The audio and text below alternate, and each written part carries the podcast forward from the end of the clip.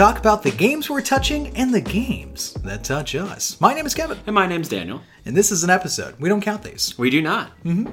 I think we've done like a dozen. Yeah, I was trying to kind of maybe ballpark a number for it, and I 12-ish? put it at like 14. 14? Yeah. Whew. I would have lost the Price Is Right there, let me tell you what. The way. Oh, hold on. Do how's he, is that how you win? I've never seen the Price Is Right. You've never seen The Price Is Right? Game shows are boring to me. Oh, what? I don't like game shows. So I feel like that one and Jeopardy were the two that I was like really into. Wheel of Fortune I was particularly good at, just because I was like really good at filling in like the vowels and consonants to make the words. So, like, You know? I didn't watch a lot of Jeopardy either. Mm-hmm. So I don't know how to frame like is that you're supposed to frame things as a question, Yeah. as an answer. I would ask Alex Trebek, but he's no longer with us. So is it backwards? So it's like there's a category and then there's like sub hold on there's sub entries where it's like here's the hundred dollar one Okay. 200 500,000 Yeah. and then there's the double jeopardy right so you're like oh i'll take this one for 500 and then it'll pop the question and then you have to answer in a question okay, Yeah. So What- like the category is like the answer, but you have to like say the right question about it, right?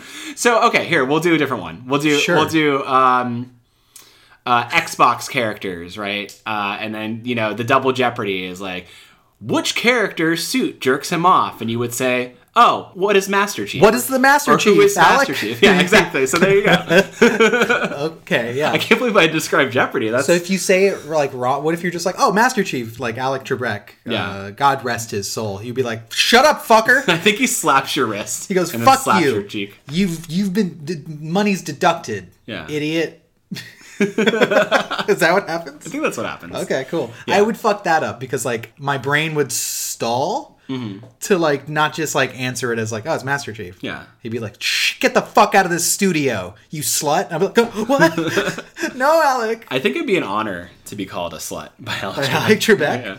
Well, your window of opportunity kind of kind of passed, huh? Wait, it, Alec Trebek, right? Not Alex Trebek. I think it's Alec.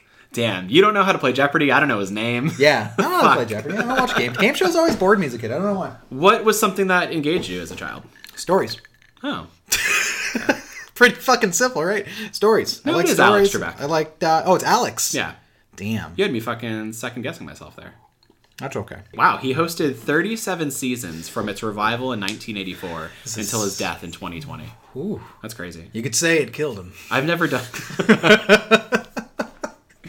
okay, so stories are How many years of Jeopardy does it take to kill a man for 100? Uh, what is 37 seasons, Zach? you got me.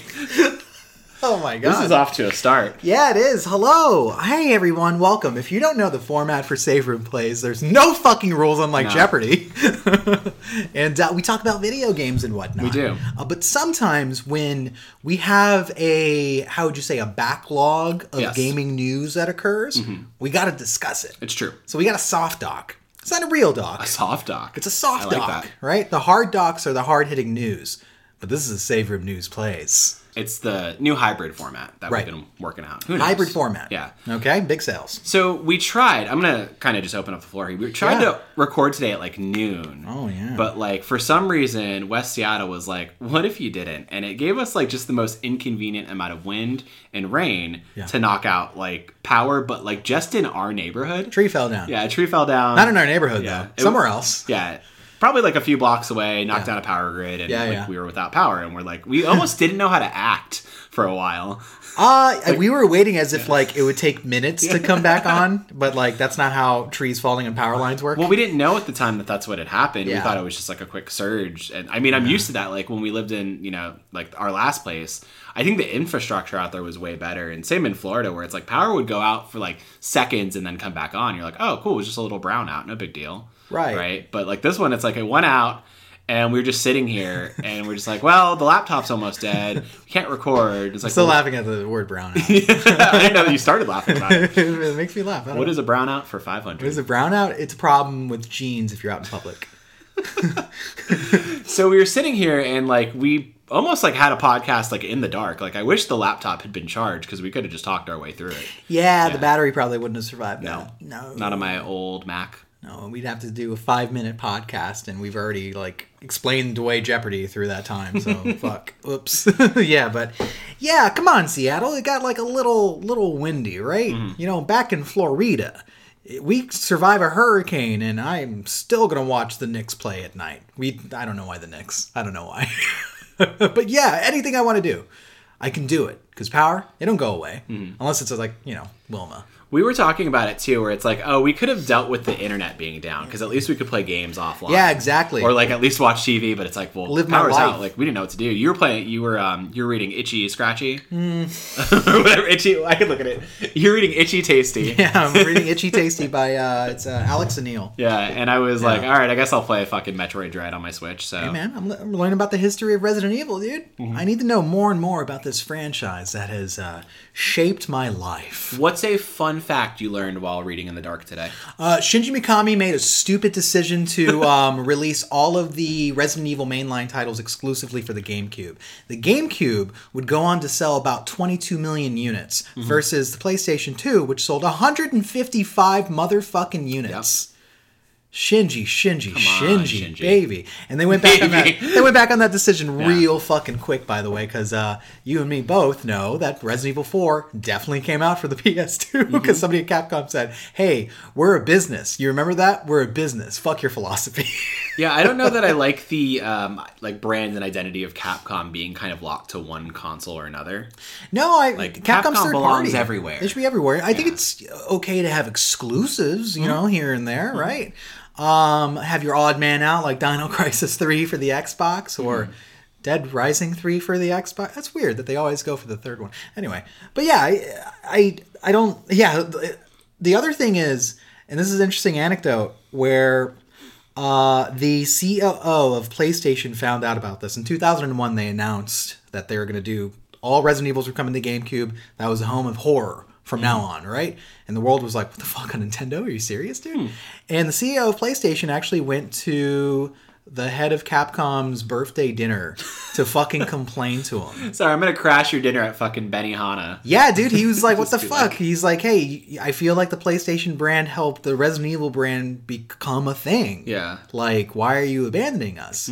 And they're like, "Well, you know, fucking, you can't, you can't throw uh, mud in our eye, guy. You remember how uh, Final Fantasy switched from Nintendo to PlayStation? You didn't seem mad about that choice when it was uh, uphill, but now that it's downhill, well, you know what?" We're going to be successful, and we'll see how your little PS2 does. and that person, I think, is dead or fired. Yeah. Who knows?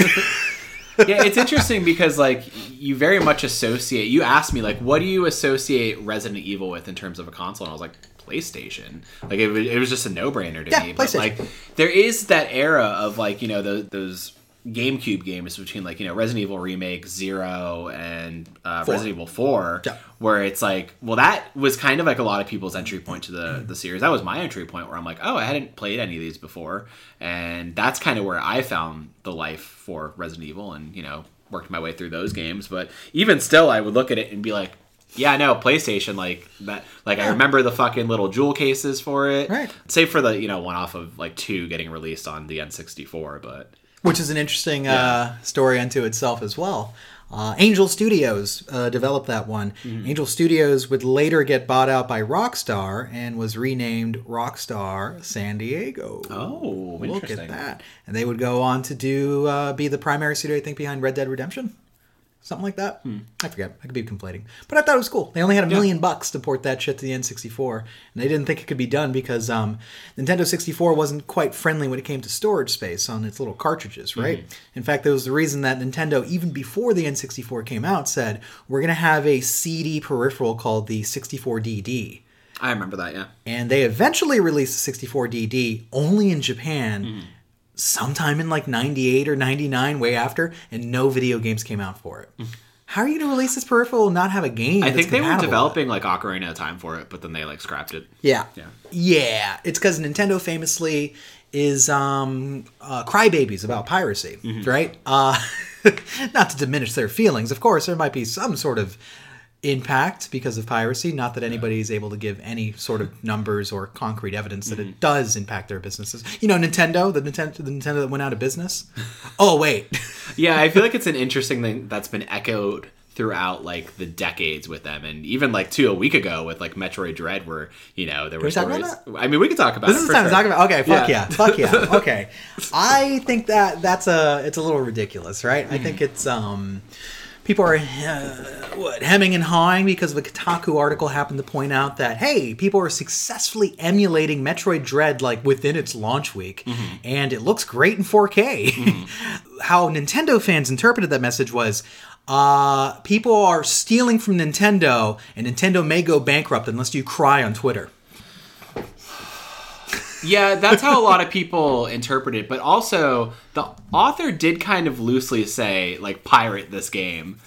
Did they? Yeah, so there was kind Directly? of like, yeah, there. go ahead and pirate this game. I, I think they actually said it's wonderful that there's means to play older catalogs and be Yeah. able to emulate stuff. They didn't say pirate Nintendo. They were advocate. Hold on, I'm gonna look this up real quick because there that was the point of contention where like Yeah. The article itself like kind of conflated the idea of yeah, go ahead and pirate Nintendo games, which is a completely different argument to be made. Like of like okay, pirate this thing versus emulate it because they're two different concepts. I, I mean, I read this article a week ago. I don't. I remember there being a line about like, "Hey, it's, it's cool that things like this exist," and not so much like it's really cool that people are fucking pirating this.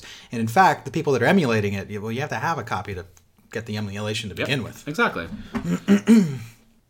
okay, so they had to edit it. It says, editor's note, per request by Nintendo, we have updated the article to generally reassert that Kotaku does not promote or encourage piracy. Kotaku declined to enact changes that blurred the line between suggestions and aggressive line edits to preserve editorial independence.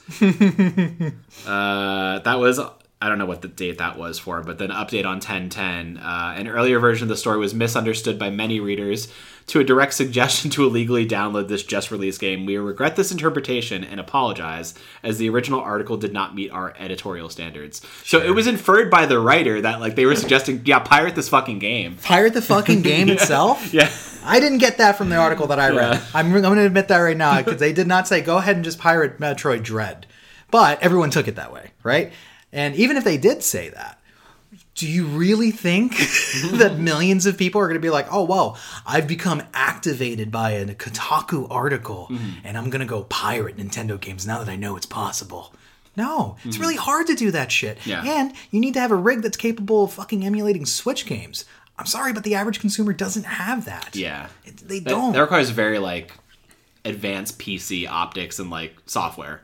You know what uh, Gabe Newell famously said? He said that uh, piracy isn't a consumer issue; it is a service issue. And what you have to do is provide a service that's better than emulating something or better than downloading ROMs.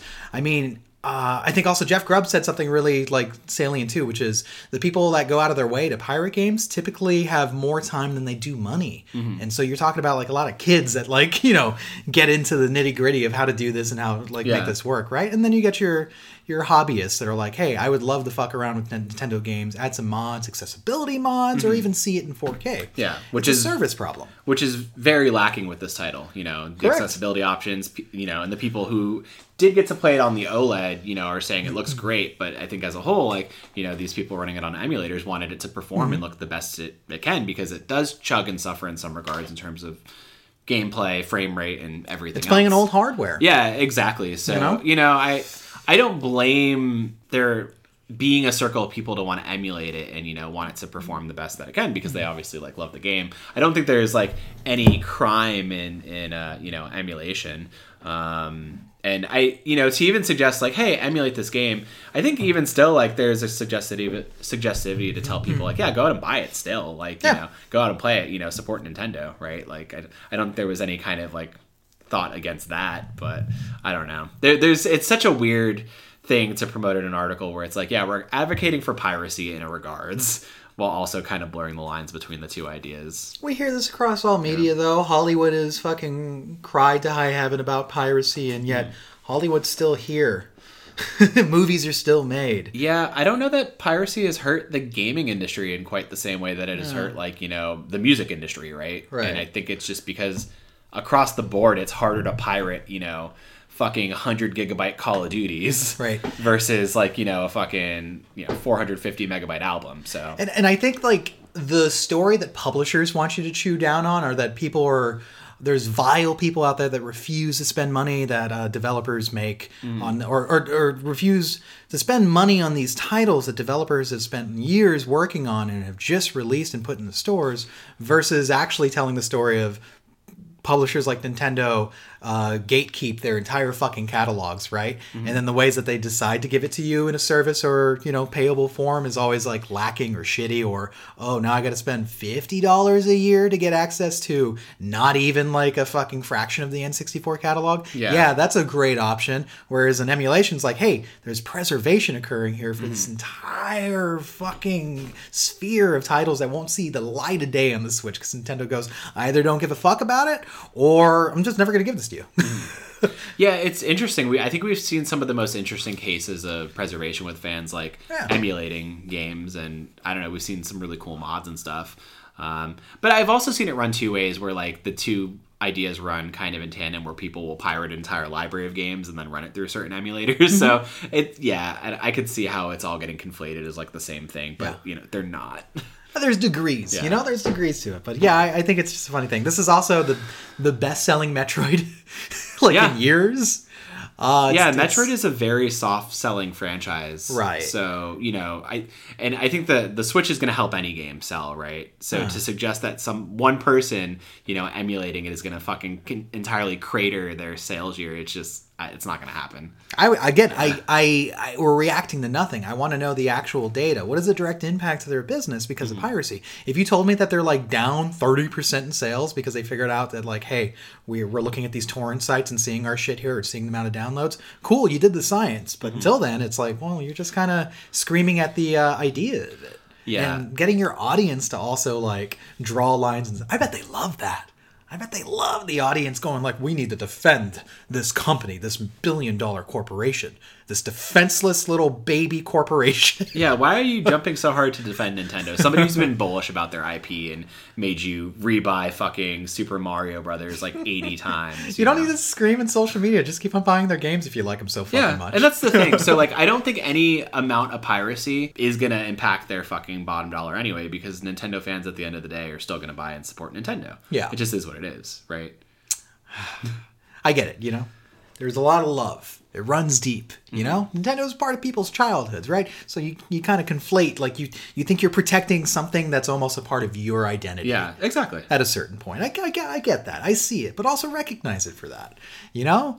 Don't what, you're making villains in your head about people emulating when really like hearing that there's a 4K edition out Yeah, there because somebody figured out how to do awesome. That's fucking great, and I think it's great for Kotaku to point out and be like, look, Yeah. look at this. They're actually doing a thing. I don't think there's an ethical boundary that they're crossing here. And the whole like, well, you know, they're advocating for like piracy and stuff. Okay, cool. Nintendo doesn't own them. They don't work for them. Mm-hmm. They're they're a fucking gaming blog, dog. They can talk about things that happen in gaming. What the fuck? They're not at the behest of the publisher. Yeah, We need yeah. to split that. Fucking games media is not a marketing extension. They are not. Yeah, but companies treat them like that. Exactly, and that's a problem that you need to unwind. The fact that Nintendo came in and said, rewrite your fucking article, Yeah. I think that's terrible. What if Ubisoft came in and said, hey, we don't like the fact that you're uh, talking about allegations of sexual harassment. Re- undo your article. Is that okay? I no, I think it crosses the boundary of uh, journalistic integrity. oh, but we're talking about something different, right? But it's like, come on, no, dude, it crosses boundaries either way, in my opinion. But Kevin, come Yeah. on, you wouldn't download a Metroid. no, I wouldn't. Come on. and from your reactions to Metroid Dread, maybe I shouldn't. yeah, we're gonna get into that on the on the back half of the episode where we talk about what we've been playing. Where I'm a little soft on Metroid, but um, we had fresher opinions on this like two weeks ago when that Yeah. article first broke, and it's it's been quite some time. Still since mad. We've, we've dipped into the news. I I'm just like. It's always the comment section that makes me mad, right? Like people jumping so hard to like, you know, defend Nintendo and bash Kotaku. And I will agree, some of their authors are playing fast and loose with like some of their editorial and you know op eds these days. But like at the end of the day, it's like whatever. They shouldn't have changed that one op-ed where they said that um what was it? Was it like a it was a spin-off. The Command and Conquer uh, spin-off looked like shit. yeah, they should have kept that. I haven't read that one or heard about that. What is that? Oh, literally the head, that? the headline was this new spin-off, this mobile spin-off of the series looks like shit. And people were just like, "Where's the professionalism?" And I'm just like, "Wait a second. What the fuck?" no, this is an agenda that you all have against like Kotaku and Polygon, right? Hmm. Just cuz you don't like the fact that they have a critical lens on the gaming industry instead of just being like pure enthusiast media, which is go to YouTube if you want your enthusiasts fucking let people write the way they want to write. Unless they're harming somebody or bringing harm to somebody through their editorializing, mm-hmm. I don't think there's any problem for the you outright say this game looks like shit. That is okay. You're using the mm. the fucking English language in the way that you see privy. right? God damn it. Again, that's another thing, an aspect where I'm just like, you're treating this echelon of games media as some sort of marketing extension. You want them to act like the PR companies that have conditioned you over the years of how to talk about games? No. Push the fuck back. This looks like shit. Piracy's not that goddamn bad because it's a nuanced conversation. Uh oh. Yeah. like, come on. that that unto itself too like like we've been saying like to own a copy of a thing and emulate it is not illegal Or say emulation's not that bad. I, I misspoke. Not piracy. Piracy is literally stealing. yeah yeah but and then My bad. piracy on the other end it, Yeah. like you, you know to illegally download it and then share it that that's illegal in Yeah. the eyes of like copyright law Sure. so like you know that's But little less also- there. but saying command and conquer looks like shit whatever whatever. But also remember, our our system of legality is based off of a capitalist society. Anything Yeah. that damages the flow of capitalism is considered illegal and ethically bad, Mm. and we're letting it inform our moral compass, which is also bad unto itself. sure So, come on. like, really, again, a nuanced conversation, right? Mm-hmm. But I just want motherfucking enthusiasts and fans to stop acting like you are a PR extension. You're not. Don't talk like that. And it's it's tough too like when fans i use that term very loosely with air quotes interpret games media as being Yeah. married to these companies and being paid off when they write their reviews. And it's like well they're given like you know copies of things but like i don't think they're bought off in ways. And especially in these cases like you could see how people are speaking very freely to say like yeah obviously if you love this franchise go support it. But my opinion is i played this. It plays bad or it looks like shit. And i don't think there's any harm in saying that Right you know? And then, because it's also up to the reader or Mm. audience to decide whether or not that language or opinion aligns to what they want to see Yeah. out of coverage. If you don't, then there's plenty of junkets out there that don't outright call something that reasonably does look like shit, Mm-hmm. in my opinion. Shit. Yeah, that's why kind of like less like you know journalistic uh, outlets and more like games media YouTubers where like they they'll get obviously like kind of review copies of games, but they're allowed to speak more freely about it. It seems where like I always think of like kind of funny content where they're like not afraid to say like we played this game, we got it for free and it sucked. You know, Yeah. Whereas, like, you might think that like some publications might march in step a little bit more to not like sacrifice like that kind of relationship with a certain like publisher or company. Um, but I don't know. Sure, This whole you know. thing. Yeah, exactly. That, and that I think that's a like a a less clean relationship Yeah. versus like uh, a press junket, you Mm-hmm. know, or, or publication, I should say, right? Where it's like, oh, you're being sponsored. Like if you break into an ad about a game that you're like apparently having a critical lens on, Mm-hmm. I'm gonna be like, eh, I don't feel good about this, or eh, maybe I shouldn't take this opinion like as as heavy. That that's my right to, right? Mm-hmm. But like, it's also the right of Kotaku to say like this looks like shit, and, Yeah. and then back up that claim as to why. It's called reading the article. Mm-hmm. if it was just a headline and nothing else, I'd be like, well, this is weird. This is just a tweet as a as as media, but it wasn't. yeah, for sure. I'm mad already. We're, we're playing Anyway. hardball in Save Room today. Well, we got to get into it because like we got a little bit of news up front, which is a lot of bit of news, and then we got a lot of games we're talking about. But let's let's fucking you know put it down right here. If you guys don't know, we are the Save Room. You can find us over at SoundCloud.com/slash The Save Room Show, Spotify, iTunes, Stitcher. pirate us. I was gonna say emulate us, pirate us. Do it. Actually, don't emulate us. Sometimes we act a little weird. Emulate? Oh, well, I'm, I'm filled with this the second coffee that was like seemed like a good idea Mm-hmm. before the pod. It's a bad idea. That's why I had half a cup. yeah, that was Yeah. good. That was a good call. Yeah. I shouldn't finish that, huh? But I'm gonna. What you're also going to finish over at twitch.tv slash the red herb is House of Ashes tonight. Uh, that's where you can find Kevin streaming. Or an OnlyFans, I could if you watch me finish myself. Oh, sorry. Oh my god. No, you did what you did, and we're going to let, let it lie. Um, and you can find me over at twitch.tv slash dungeons and Daniels, hosting him finishing himself off. Uh, where can they see the dungeon play though? The dungeon play. Oh, we should call your stream the VODs that. Like, oh, here's dungeon. Mm. Here's the dungeon plays. play. Ah. Check out the dungeon cam. yeah, if you really lean into the BDSM with the dungeon in your name, Yeah. you should have little emotes of like, um, like uh, dripping wax candles and like whips and stuff. Mm-hmm. yeah. You ever done the the wax stuff though? You ever like drip some Wax hot wax? Oh yeah. on- Yeah, it's sexy. How do you not like? How do you avoid the burn? Like what? How do you get it to the right temperature? How do you do this? I mean, the, like you get it to the, the melting point of wax, obviously, and you test it on yourself first. Like, Yeah. eh, that's always my rule. Like, do, like you would never Oh. do something on a partner that you couldn't do to yourself, right? Like, so I can't know, eat my pussy. You could try. I don't think you're you're that Just can't reach. motivated. You know, I'm not motivated. Yeah. That's what it is, huh? Gotcha. You're probably right about that. but like you know, you test it on like your wrist. You're like, oh, is this too hot? Okay, cool, boom. You wouldn't And- download a pussy. God damn it. anyway, little promotional shout out so we can get away from this weirdness that we're fucking feeling on this fucking podcast here. Um, Bring it on. hold on a second. Oh my god! All right, to step away from all that fucking weirdness, there, um, I want to do a kind of side promotion here. Um, we did a podcast the other day. It was our second podcast for Halloween Kills. Go check that out.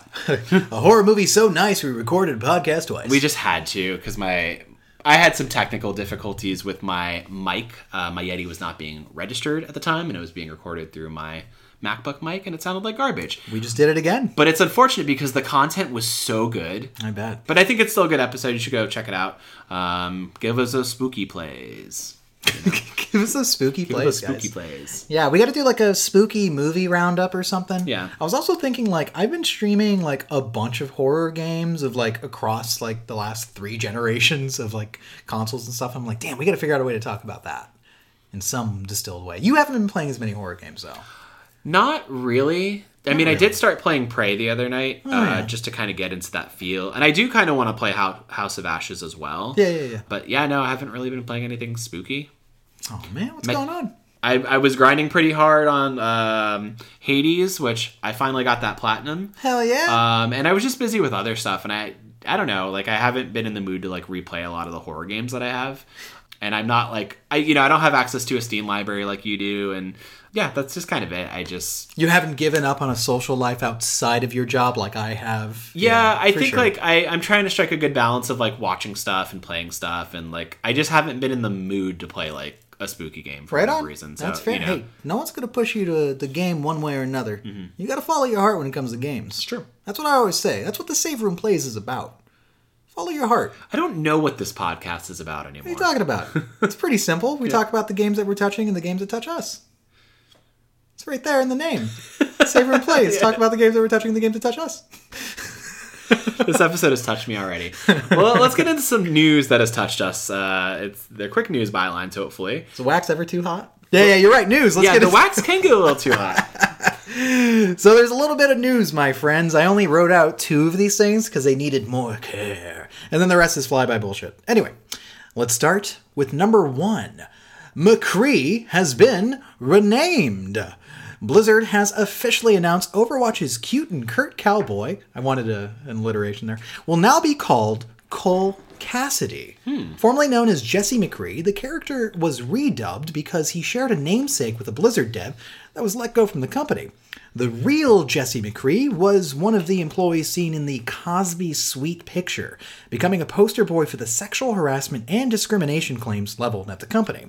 McCree no longer works for Blizzard, but the company is still embroiled in a lawsuit from the state of California, which it has recently asked to pause, citing ethics violations. Yeah, right, that's why you want to pause that. Meanwhile, Blizzard has promised it will stop naming Overwatch characters after real people. Uh, yeah, probably a good practice, huh? Oh, wow. I honestly didn't even know that McCree was named after like an employee until like all the stuff started. be honest, I didn't. Up. I didn't know either. Yeah, and there's also World of Warcraft also had like items and NPCs named Yeah. after uh, devs as well. Yeah, I think there was a, a lead gaffer called Johnny Orc that you know they had to scrub that name too. What? Fucking- that, that got me. I was like, wait, what? I don't know any World of Warcraft character names. Fuck.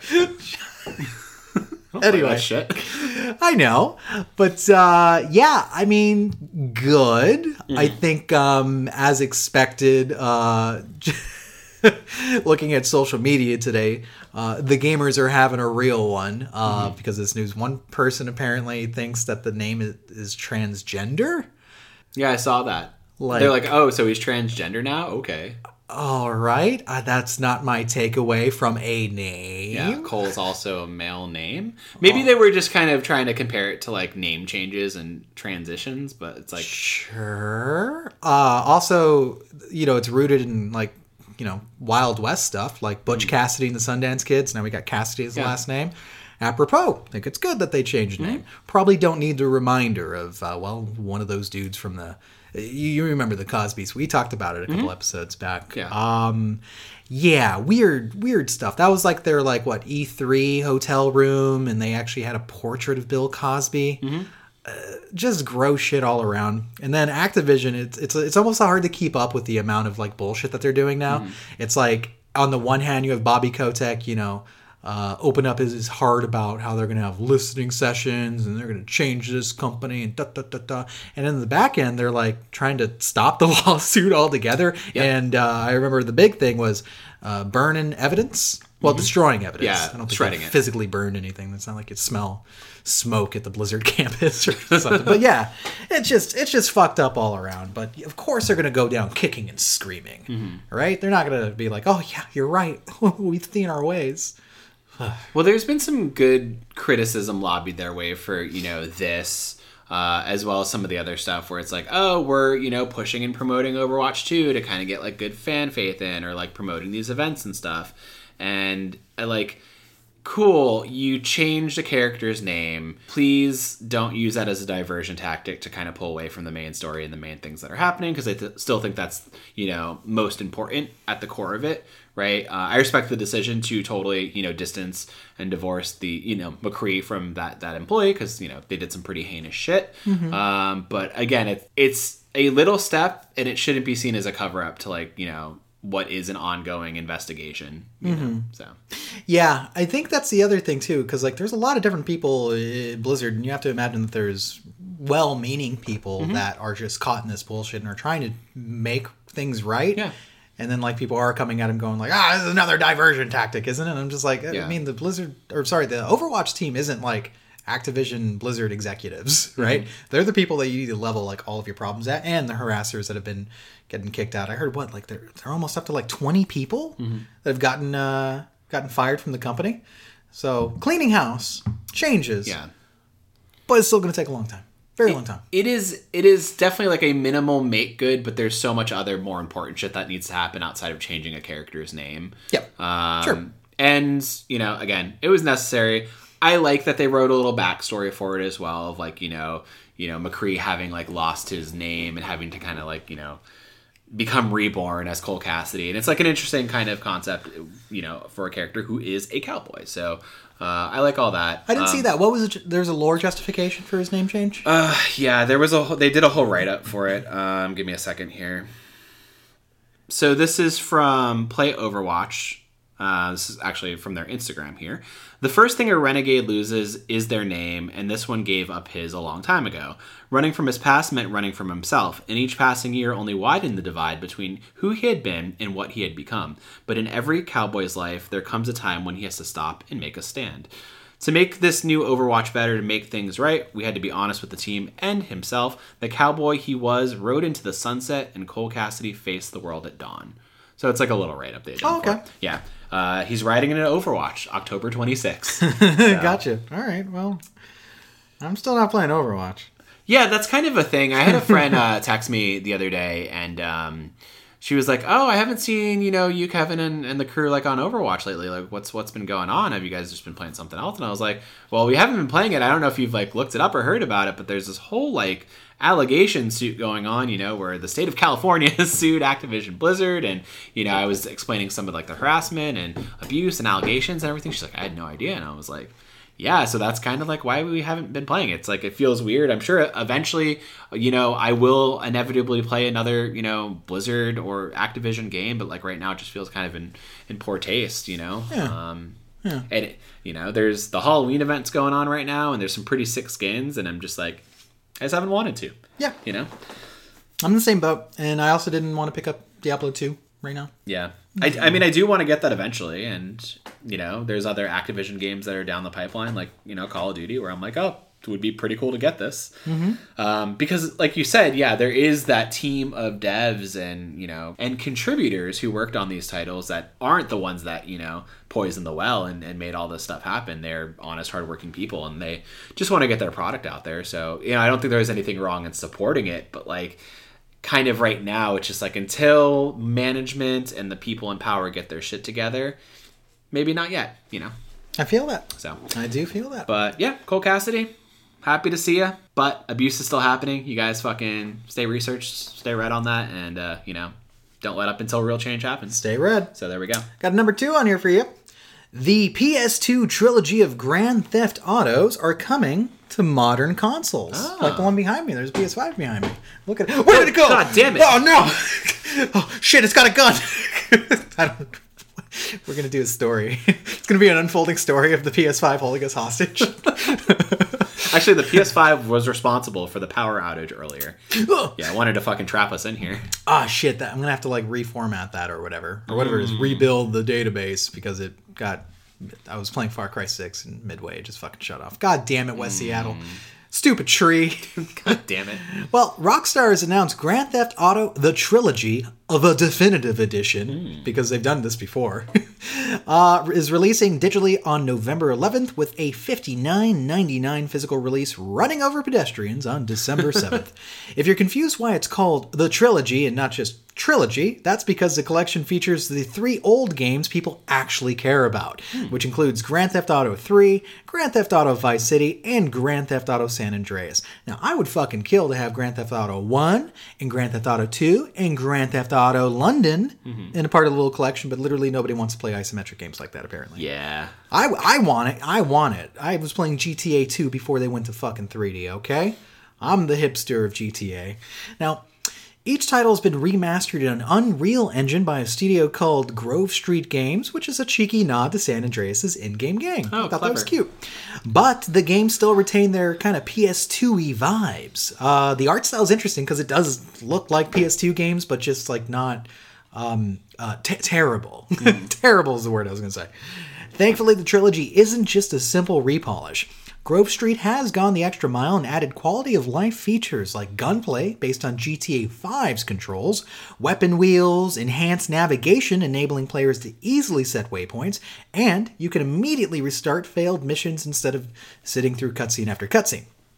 Xbox fans will be privy to San Andreas Remastered on Game Pass in November, and PlayStation Now subscribers will get the whole set in December. oh cool So that's pretty cool. If Yeah. you didn't want to pay for parts of it or whatever. bringing more value to Game Pass and PlayStation Now. Right on, right on. So you're gonna have to talk to me about this because like I You're not a GTA guy, yeah. no, not at all. Like I had a oh, lot of friends in in high school and otherwise who were really into like Vice City and San Andreas, and I was like, yeah, cool. Like I would watch them play, and I'd kind of get bored watching because I just the concept just was never for me. And um, you know, I thought maybe in the the the swell hype that is Grand Theft Auto 5 Forever is what I'm going to start calling it. Uh, I was like, oh, maybe I can get into that. It seems like there's a fun, like, you know, online ecosystem and it just seems chaotic and, you know, maybe the story's cool. I don't know. But I just, for some reason, that type of game never really called to me. So, That's fair. Um, I, yeah. think, I think there's um. Actually, it's not fair to say a lot of people, huh? Because the No. game has sold like fucking 200 million goddamn copies. Mm-hmm. Seems like people that don't like GTA are in the minority. I am in the minority for this one for sure. But, Yeah. you know, I like Red Dead. So Dude, I've known that. people that like have a system and they only have GTA. I know. it's fucking crazy, right? This is the series that's just like Or, like, across the world, universally, people love the idea of stealing cars and running over hookers, and that is like a universal language for people. I don't understand it. It's funny because like I know people who aren't like kind of the quote like hardcore gamers. They might play like their Animal Crossing and Mario Karts, but like the other games they have are Grand Theft Auto games, and I'm like, what what a parallel. yeah, it's really strange. So uh, GTA, um, huh? what does it mean to you? GTA, what it means to me. Well, I, I part two was the first one that I played, and I really enjoyed that. I thought it was really unique and interesting. And then three was like, well, we're in the third dimension. I was like, holy shit, this looks amazing. and I played it what like I think I played it a year after it came out, so I had to have been twelve. Yes, about twelve. And it was like one of the first times that I was in a truly like big open world, right? You know, up until then, I think uh, your MMO fans are out there understood like how big a world could get, but like you know, console people were like, I got Mario, and he, you know, he's got his Goomba problems, but he doesn't have like Hey man. mafia Goomba problems. the first time I played Super Mario World, I was like, "This is a world of Goomba problems." Okay, you know, it's fucking crazy out here for a plumber. So. so uh it, it just it had a um satiric bite. Uh it was inspired obviously by like you know media like goodfellas and casino and godfather and you know it would play up that stuff but It was the uh, first game to ever have satire. it's true. It's the first. Well, Leisure Leisure Suit Larry uh, came in there pretty hard with Mm. that satire, but uh, yeah, it was it was just fun and it just took off with people because it was like, oh shit, I can do things like steal cars and Yeah. open world missions and shit, and it was fun, races and whatnot. Vice City came and was like, we're gonna send up like the '80s and cocaine and Star Scarface Mm-hmm. and shit, and it was just like it was way better. What was which was the one? Was it uh, San Andreas or Vice City that had kind of that uh, cover character that looked like Lindsay Lohan? Uh, that was part five. Was that part five? Yes. Wow! Oh my god. Yeah. Okay, never mind. Yeah, yeah, no, it's okay. But yeah, I, I enjoyed them for what they were. I think um, they're like for me, it's like South Park and Jackass. I just kind of grew out of it. Yeah. Like after uh, high school, basically, where I was just like, okay, I kind of like open world games that do different stuff, or you know, don't aren't just about running over people uh, to see uh, your stars on the top of the screen, you know, go up.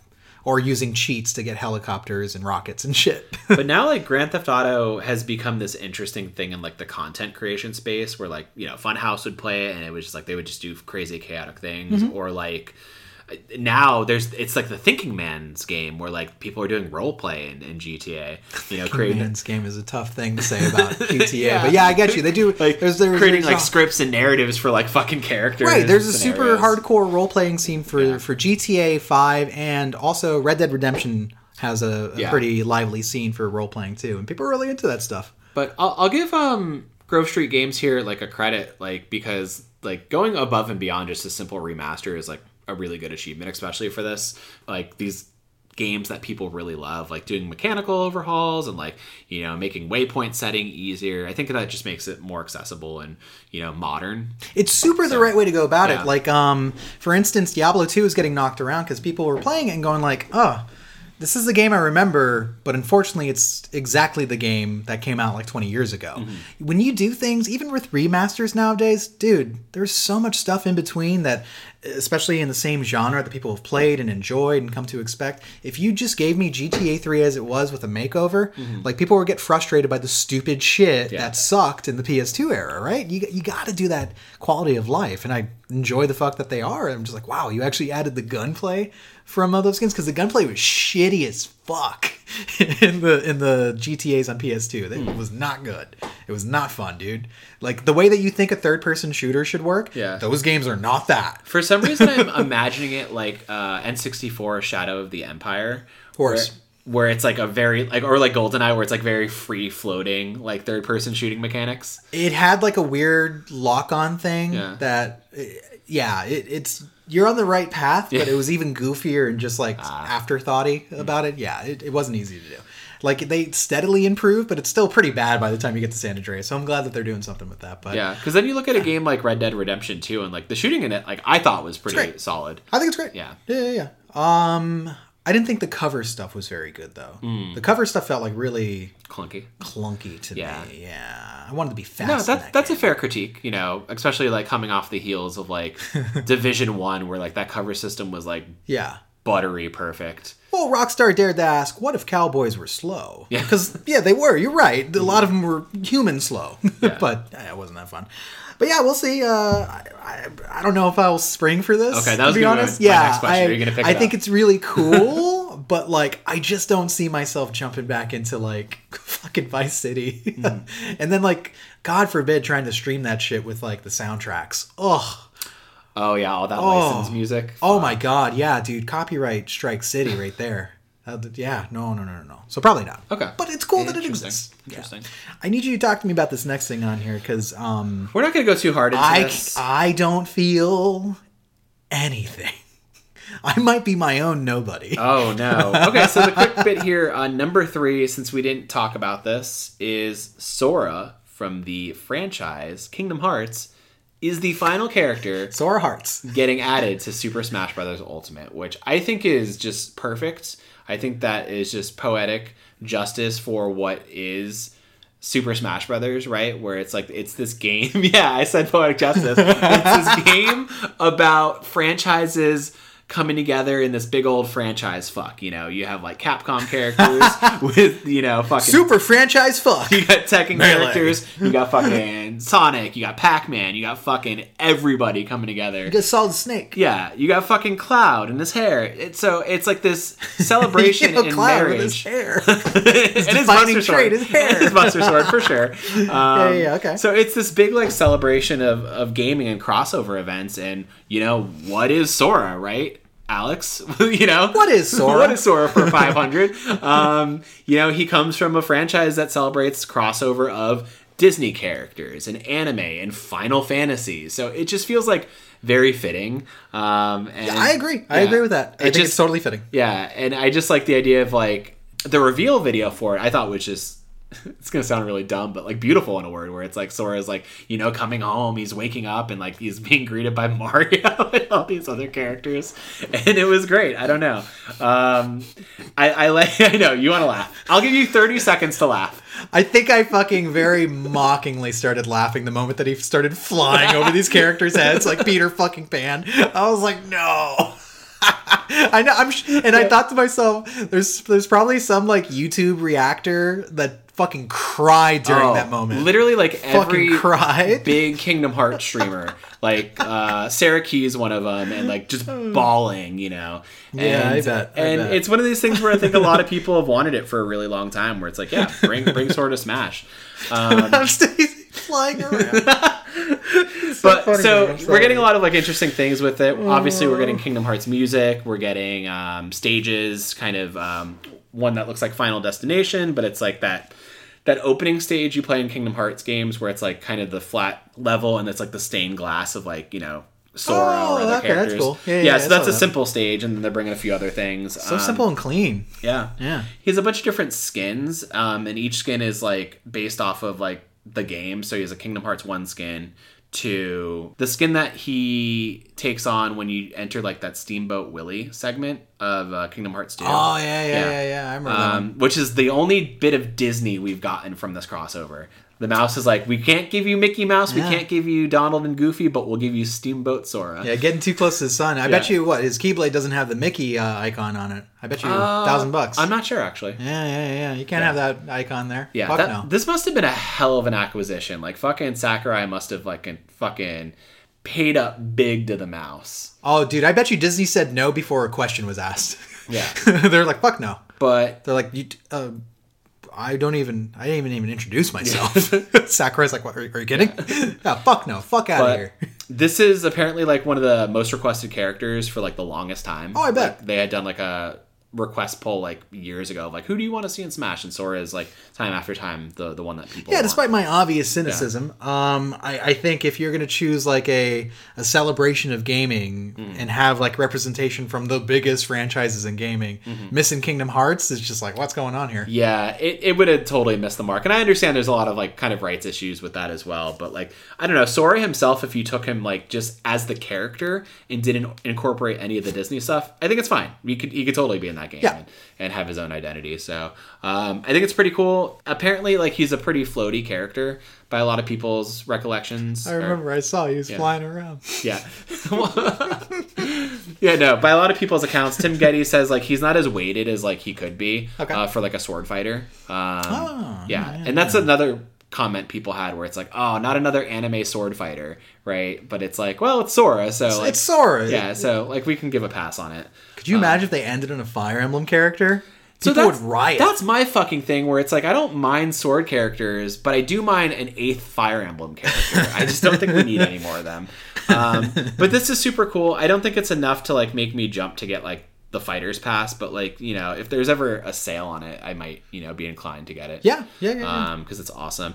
Uh, another thing, kind of in addition to it, is now ten Kingdom Hearts games are coming to Nintendo Switch to kind of celebrate the occasion, which is pretty cool. Um, the only thing is like they're coming as like standalone cloud releases. So kind of how like Resident Evil came to uh, the Switch, where Mm-hmm. there's not a physical version; it's just like through the cloud. Control's doing the same. Yeah, which I think is interesting. Mm-hmm. Uh, but it also lets me know that. Well, so I could see the console being able to support like uh, Kingdom Hearts 1.5 and 2.5, which is the collection of like the first game and then iterative titles after, and then the second game and iterative titles after. Um, Birth by Sleep, Chain of Memories, Mm. is it? Uh, 365 over two. So like Mm, Dream Drop Systems. those games. but Kingdom Hearts 3 is the one where it's like that probably can't run natively on on the Switch. So that makes Uh, sense. yeah, probably not. So yeah, that's that's pretty cool. Uh, I'm not going to pick them up on the Switch. I already own all those games like a hundred times over. So yeah, welcome to Smash, Sora. You're home. Can you talk to me about the name of this collection? So, in addition to getting them all piecemeal, you'll be able to purchase all games together in an all-in-one cloud version collection, Kingdom Hearts Integrum Masterpiece for cloud. Integrum masterpiece. what the fuck? Is, what? I don't know. I do not know on that one. Fucking love it, dude. Integrum. Fucking love it. Yeah. Integra- is that what? It might have been a an editorial error. Hold on a second. Integrum? Yeah, because I copied and pasted it. Integrum, right? Is that what should I say? Integrum. Because it's integral. Oh, Integrum. No, that makes sense. We're not going to call it Integrum. Integrum. Uh, so yeah, that's that. Uh, number four here. I'm gonna say it, and I'm gonna have you speak to it. Okay. Just yesterday, Yeah. Chris Redfield Oh, I know. from Resident Evil Six and Resident six. Evil Five, where he punches a bunch of Yeah, that was another one he's in. And Jill Yeah. What's she from? Valentine from, from Valentine? Marvel vs. Capcom and Resident Evil 3 remake Wow. are coming to the sensational game Fortnite. Fortnite. Yeah. Oh, dude, when I saw that reveal trailer, I cried. Yo, their designs look hot as I was gonna say they look fantastic. Yeah, because like uh, Jill looks like how she did in Resident Evil Three, which Mm-hmm. is the. Um, let, let me let me take a second. Capcom went out of their way to make the most beautiful Jill ever. Yes, and three make. and we need to have her come back in whatever project, Mm-hmm. anything. It could be fucking Resident Evil Dream Drop Distance for the 3DS. All right, now you're being condescending. what do you mean? I'm just being integrum to the. Uh, Integrum. I'm being integrum to the essence of Resident Evil. What are you What are you talking about? They're not gonna get me. okay. They're not gonna get me. Even though Chris has his original Stars outfit and his Part Seven outfit, where he's sad and smoking cigarettes, and even though Jill has her classic and the uh the remake one, Don't they have Chris in his uh, village skin?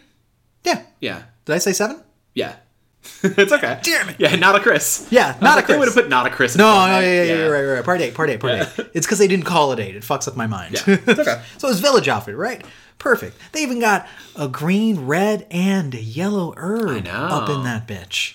You're not going to get me to re-download Fortnite. they tricked me when they came out with the Xenomorph and Ellen Ripley skin, Mm-hmm. and I was like, those designs are hot as fuck. Like th- this company literally like they do the thing Funko does, but they don't give us bizarre, disgusting fucking designs like Mm-hmm. Funko does. They give us really cool, cartoony, like, you know, reimaginings of these characters. And I'm like, fuck. Yeah. I wish there was a game that collected cool IP that I actually wanted to play. Because they had done like Ryu and Chun Li like a while back. Yeah, those even were good those look great. All those look great. They Yeah. do a great job. Their Kratos designers are good. great. Yeah, Kratos look fucking great, dude. Every time they do a character, it looks fucking great. I know. And yet, I don't want to fucking build platforms and have fucking 12 year olds snipe me from across the, ma- the map. I need Yeah. a different game for this. exactly. If it was any other game, any other mechanics, I would be totally in. Literally But anything. It is kind of embarrassing that Fortnite has a better MVC cast than Marvel vs. Capcom currently. That's so fucking between like fucking the Street Fighter characters, Jill and fucking Chris, and then Thanos. Even I hate that. I know it's nuts. I hate that fact. I hate that fact so much. Actually, it would be cool if there was a fighting game that did something like this. I'm going to spawn off real quick. Okay. because there's not a lot to say about Fortnite. The designs look cool, whatever. Sure. Uh, there's rumors of WB trying to do their own Smash Brothers with Warner Brothers like characters. Okay. Think about their extended universe Yeah. of Neo from the Matrix and um uh uh Furiosa. What is it called? that nice Christian couple from The Conjuring.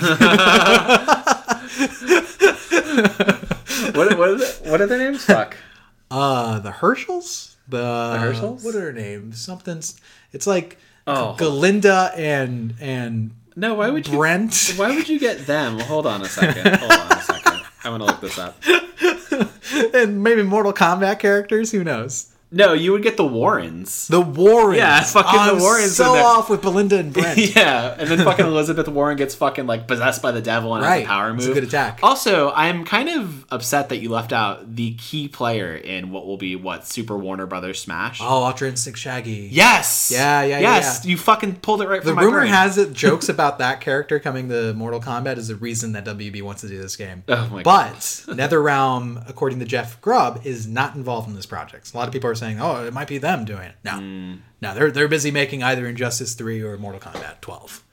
Bet, bet your bottom. Mm. I don't want either of those, sadly.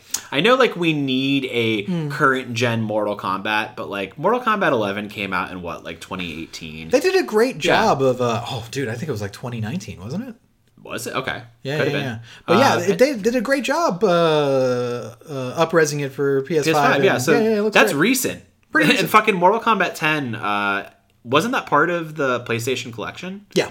So like we have those games, and Sure. Injustice, like great franchise, but I want to see them work on like new IP altogether, like a, a different fighting platform game. So I don't see them doing that. Yeah, I know they're they're gonna keep milking it the way they do. Mm-hmm. You know, much like. Well, I don't even know. Like looking, so I'm going to use Insomniac as kind of a an example here, where it's like, oh, we thought like Ratchet and Clank and Spider Man were going to be their two things, but then they're like, what if we gave you Wolverine? Yeah. Right. So like, I think they could do something in parallel to like Warner Brothers IP. So don't know. They could. I don't think they would. What they really need to do is a new Mortal Kombat Shaolin Monks. Mm. That shit was the tightness. Indeed. okay, It was. It was because we beat 'em up. It was great. I remember that. I want more beat 'em ups. Why don't we have beat 'em ups anymore? Why don't we have a AAA beat 'em up anymore? Oh, all right, because it was called the Avengers. Fuck. Shit. Shit. Oh, we fucked up. Yakuza. I don't know. I, I Or feel is it like more of a brawler? Yeah, dude. That's that's like going to a car dealership for a Tesla and coming out with like a fucking yacht. like that. Don't go to Yakuza for beat 'em up because you're gonna end up with like, well, I really like visual novels now. Yeah, you're talking about like a lean, mean beat 'em up machine. beat 'em up, man. The Bouncer, 2021, bouncier, Even bouncier. even bouncier, dude. They should do a remaster called like the Bounce Back Edition. Oh fuck, dude. I like that. I like that. I got number five. Elden Ring delayed. I guess it was too hard. I didn't have anything for that one. It, I'm was sad. it was the Dark Souls of game development. it's true. This is actually from the Elden Ring Twitter. Elden Ring will release on February 25th, 2022, as opposed to uh, January 21st, by the way. As the depth and strategic freedom of the game succeeded initial, sorry, exceeded initial expectations. Thank you for your trust, ampersand, patience. We look forward to seeing you experience the game in the closed network test in November. So you're getting that at least. You get your hands on this game a little bit. I'm interested to see what that network test is going to look like. Is it just going to be like fun PvP stuff, or like are you actually going to get to like explore like a segment of the world? I would imagine it would be like it would be that. Yeah. Like explore a segment of the world and then have instance multiplayer in the way that Mm-hmm. they're gonna implement it in Elden Ring when it comes out February 2022. Um. I'm okay with this. Yeah. that's fine. A month isn't bad. Yeah, what? If you told me like seven months, I'd be like, oh fuck. Yeah, like it- it's a month, whatever. It makes me wonder if it's going to slip further into the future, you know, or if if that's just going to be it. If it's just like cool, they're going to lock it in for February and boom. Um, there there was some speculation that it was going to get delayed just because we hadn't seen much in terms of we hadn't seen much in terms of like promotional stuff or anything like that, right? Like it, it seemed like um, From Software had been kind of mum on it, uh, following like the last big trailer, and it's like okay, well, yeah, maybe maybe it's gonna get delayed, but like I don't know. I remember like Sekiro, like leading up to release, like there wasn't much in terms of like you know promotional spots or deep dives. It was just like we I think we got two major trailers Mm-hmm. and then the game came out. It just came out. So I was kind of figuring this would be the same situation, but you know, when they came out earlier this week and I'm like, "Oh, it's getting delayed," and I'm like, "Okay, like yeah, fine, sure, that's okay." I'm curious how hard uh, a From Software game needs to be marketed Mm-hmm. at this point, because it's like I feel like you're guaranteed to get literally anyone that's bought a Dark Souls to just buy whatever else Mm-hmm. Yeah. that From Software makes. Like I'll buy their games till the end of time. Like yeah, every time From Software says, "Hey, here's a game," I'm gonna buy it. Yeah. you know, unless it's like a weird VR thing, um, I'm fine. Because they did that. Remember that after No. Bloodborne, they made a VR game. Really? Yeah, it's like a. It was a short thing. It had a weird name, like Discotum or Oh, yeah, you're right. You're right. Discotu. Did you like play as a doll in that or something? Something Yeah. like that. Yeah, yeah, yeah. Well, their mainline games, I'm sure to sure to pick up. But uh, Elden Ring, a little more polish. I ain't mad about that. That's Yeah, fine. it's probably a lot to figure out, like you know, in terms of scale and Yeah. It, like a game like that. You really want to make sure everything is like tight, fine tune everything, make sure there are no bugs. I'm sure there's like a lot of like collision they maybe experience between like playing like have, testing the game offline and then testing it online, and you know, Mm-hmm. there, there's just a lot to kind of like iron out with that. And it seems like it's their biggest uh, endeavor to date. So you know, Sounds like it. take your time with it. Um, They haven't done like, open world before. no, I mean they've done like closed circuited open world ideas and like you know every map is kind of very secure circuitous in a way so Mm-hmm. um but i'm even like horseback that's not a thing that they've had so No, maybe no. maybe that's one of those things where like you know they they found that like a player was riding a horse and then somebody instanced into the world and then the fucking horse got an erection they're like oh we gotta fucking get this out We gotta polish this horse erection. Not be in the game like this Ooh, that's a rough horse erection. I got to tell you, this is not up to the standard of From Software Yeah. game. Those ball physics. Somebody's Yeah. got to stay up late So- and fix these balls. Yeah, there's a lot of moving pieces for this one, but I, I'm excited for it nonetheless. I, I was looking Yeah. forward to having a you know a game come out the the week before my birthday, but you know whatever. Sorry, bud. Okay, I, I still get Scream that month, so it's all right. Mm-hmm, Um, yeah, That's it. that's all I got That's all that- that's in January. You just got Scream to look forward to. Let's do something big for my birthday. for your birthday. okay, well, What have you always wanted to do that didn't involve hot wax? I've always wanted to go parasailing.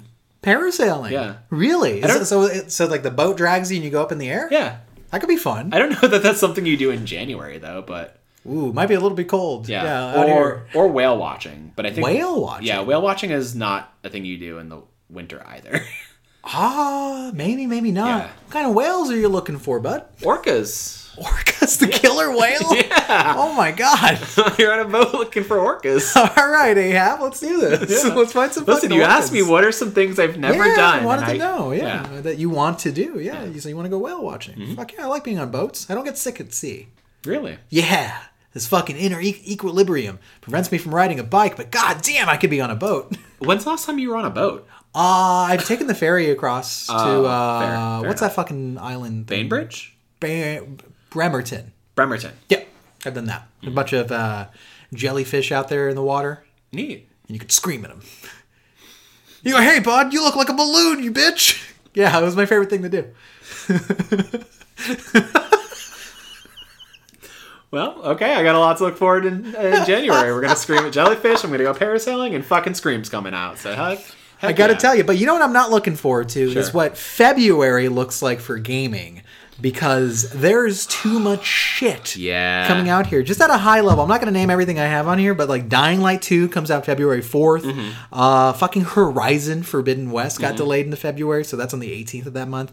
Destiny 2 is doing a thing. Fucking Sifu, which I think is going to be, you know, that's Yeah. more indie. I'm still super interested Oh in yeah. that game. I think like the art style and concept for it's pretty Yeah. cool. And then that rebooted Saints Row is coming out literally The same day as Elden Ring. the same day as That's Elden crazy. Ring. What the fuck? That's yo. Hey, Saints Row, you need to do yourself a favor and get the fuck out of that month. Yeah. You're not doing yourself any favors. You there. need to do yourself a big favor and get the fuck away from Elden Ring because you are not. I guarantee you, I'm not. I'm not touching you. Well, I don't necessarily think the demographic is the same. No, but like, on the off chance that there is, Yeah. like that choice is easy as shit, dude. You think you're gonna go after Saints Row versus fucking Elden Ring? Hell no. Hell no. Especially since now it's like this recombobulated Saints Row. Mm-hmm. Uh, who knows if that's going to be good or not, right? Is it just called Saints Row, or is it like? Mm-hmm. Oh, interesting. We've gotten to the point in media where they're just like, let's just reset everything. Mm. Just re, just call it. Just, it's Saints Row. The next Gears of War is just gonna be like Gears. it's just gonna But be like, Gears. the G is a six. Yeah, uh, it's true. That's probably exactly what's gonna happen. Uh, damn, didn't they already do? They, yeah, they called the last one Gears Five because they're like, of the War is just too strong. Gears of the War. Gears of the War Five. yeah, War is such a strong thing. It's it's interesting because like Hmm. we wondered when the next deluge of games was going to be. Fall is looking like kind of Hmm. scattershot. Uh, winter, same. Like you know, you have your standards that are going to happen. You know, we're getting a Call of Duty. Vanguard. Yeah, we're getting. I was impressed by the beta. What else? Did that Evil Dead game get pushed back? Got pushed to next year, Yeah. but no, no, quite, not quite a date yet. Yeah. Okay. Yeah, I'm hoping April ish. Yeah, and then there's some other stuff on here too, like Life is Strange remastered collection that Deck Nine is doing, and then like Dynasty Warriors Nine, which is not something I'm gonna play, but you know, the the thing is like there's Deck Nine. Deck Nine. Deck Nine is doing it. The, Yeah. the guys that did the Surge, or am I thinking of? There's another deck. Maybe it's Deck Thirteen. Maybe. Why are they naming themselves as if like like they're like internal de- departments? Deck, Deck Nine also did Life is Strange True Colors, so Okay. yeah, they're kind of like in that same uh, pantheon. I'm gonna there. look up Deck Thirteen. I'm gonna be mad. Yeah, there is a studio called Deck Thirteen. They did the Surge. Fuck. Yeah, but uh, the thing is, like, some of these games kind of run like an event diagram over each other, where it's like Dying Light 2, Horizon Forbidden West, Elden Ring, Saints Row, like, those are open world games. So, like, Yeah. hopefully people don't get burnt out on that feel, you know? Of open world games. Yeah. I think we're we're far too far gone mm. in this industry to turn turn back the clock on open world games. Yeah. I I enjoy open world games, but they're definitely a genre that you can get burned out on, right? Yeah. I've had to open my heart to the open world over time. Open your heart to them. Yeah. But not too much. All I want to do is give you a checklist of monotonous things to do. Just love it. Just love it. Just lo- like how when people tell you like when an MMO gets boring, it's just like, oh, you gotta love the grind. You're Yeah. like, I gotta love I- not enjoying myself. That, Yes. That's a lot of people talking about like Final Fantasy 14, where it's like, oh, you just gotta love the grind. Just love the grind, worry. Just grind for 80 hours, and then the story gets so good. Right, because like if you grind enough, the game hypnotizes you. Where whenever they release a trailer, you start crying. That's actually a like a Pavlov like reaction. Yeah. uh, listen, I wish I had gotten invested in Final Fantasy 14 because there seemed like there's a lot going on there between the story and and all the raids seem fucking bomb nasty. Mm-hmm. But I don't know. If wishes were rain, it'd be cloudy all the time. If wishes were rain, it would fucking knock out the power again. It's true. The tree did actually. Yeah. Maybe the the wind knocked down the tree. So I gotta call out for for Seattle right here. Love you, great city. You're on a fucking island, yo. Like, at what point do you shore up your infrastructure? Fucking put some posts on some trees, get better fucking buildings for your, you know, fucking, you know, power nodes. when do you Florida's built for that shit. fix your roads? Yeah, fix your roads, man. I t- You fuck up Kevin's alignment every other day. Yeah, my alignment was really bad last time I got it done. I, I took like a wrong turn, like trying to get to Cap Hill, Mm-hmm. and I ended up on like a cobblestone road. Mm. And like literally, I ended up in the Salem witch trials. It was crazy. I was like, "What's going on here?" I, I like walking over those roads. Driving Yeah. over them, not so much. yeah, what the fuck is going on, Seattle? Anyway, anyway. Well- well, we got some games to talk about, my friend. Well, let me kind of open this up here to kind of jump off of uh, what we were already talking about uh, in this play segment. Open world games, right? You love them; they're everywhere, right? You've been playing one right now. Ah, It's uh, one that Ubisoft loves to kind of rehash the same ideas out with every time. Uh, Far Cry Six. That, that felt like a knock Yeah. against uh, the innovative studio that clones their games ad nauseum. Yes, Far Cry 6. Uh, I like Far Cry. Yeah. I will defend Far Cry as far as I can throw it, which is not extremely far, Mm-hmm. but far enough. Uh, 5 didn't quite impress me because I thought the story was kind of a lame duck, but this one's interesting. It, it is in a kind of approximation of Cuba, Mm-hmm. uh, and you're playing as a garita. Uh, someone rather than being a, a gorilla. you always see these like kind of spun like accents on words, and I'm like, I think he's trying to hit a certain word. Yeah. Garita. Yeah. They say it the whole like, ah, garita. And it's like, yeah, hey, what's up? Coño. You know, the whole time. Oh yeah, I hear Coño coming out of your room like every other every other minute. And then one day it was like you were in a work meeting, so I was like, oh wait, that probably shouldn't be. Yeah, yeah. No, I was teaching them how to say Far Cry words. um, but uh, Far Cry 6, Far Cry 6, what can I say about it? So you play as Danny. You can either be a female Danny or a male Danny, but Mm-hmm. all the marketing pushed the female Da- Danny to the point that I didn't even think that there was a choice. Yeah. Um, I still went with female Danny. Actually, it's Danny with an I instead of like Danny with an NY. Yeah, Whatever. that's how you got to do it. That's how you got to do it, I guess. Um, but I like that you're not playing as like a white tourist gunning down a culture, as in previous Far Cry's. Far Cry Three being like one of the more egregious examples of that. You're actually from this place, and you're trying to get out because life has gotten hard because uh, Gustavo Fring has showed up and decided to be a dictator. Right? Is he still doing the chicken thing or no? Ah, he has gone past chicken. He's Okay. he's got the cows and the rest of the farm So he's too. he's he's filling the coop. Yeah, and he's got like a little little son that he's trying to curb uh, or groom into uh, another dictator, a thirteen year old kid that he's always trying to make him like shoot like random people. but uh, his performances are good. But it being an open world game, like the pacing is what you make it. So I literally haven't seen this character in like almost fourteen hours. Oh wow. Because I just every time that there's like a red icon, like oh here's a new fortress, or oh here's a new checkpoint I can take over, or oh here's an ambush. I just fucking do it, dude. My fucking undiagnosed attention issues tell me that it feels good, so I do it. You're like, oh, this hits the serotonin. It does. Now some of it gets a little um how would you say monotonous because you're doing like literally it's a huge fucking map, one of the biggest I've seen in a Far Cry, and it's a lot of the same shit. You know, like sometimes there's some variation here and there with like the kind of um the different areas that you're in, but uh, when you've done one checkpoint, I swear to God, you've done them all. you've cleared out every checkpoint, and I've gotten good at doing the same thing, which is headshot, headshot, headshot, headshot. Now there's little little bells and whistles that makes the game interesting. They they bring back the whole um, uh, companion slash beastmaster thing that uh, Primal threw Oh, into the series. Yeah, which is great. Um, you can hang out with little Chorizo, which is uh, a hot dog uh, puppy who can't use his back legs, so he's on wheels the entire time. Oh. So he's squeaking by with you, and you can use him to distract people. And they're like, "Whoa, whose whose dog is this?" And then you just get a headshot. it's fucking great. Nice. Or you can hang out with a crocodile who Okay. eats people. So that can also be a companion. Yeah, you, you have a, you have like at least like seven companions that you can call on. Oh. and like you know, switch out. So you are a beastmaster. yeah, Okay. fucking great. Interesting. And yeah, you're just uh, sowing destruction. It's basically Just Cause. Honestly, it's the same plot as Just Cause, which is there's Hmm. a dictator and there's a lot of things I could explode, and there's a militia I need to fight. Boom, Just Cause. But isn't that like also a few of the Far Cries as well? Yes.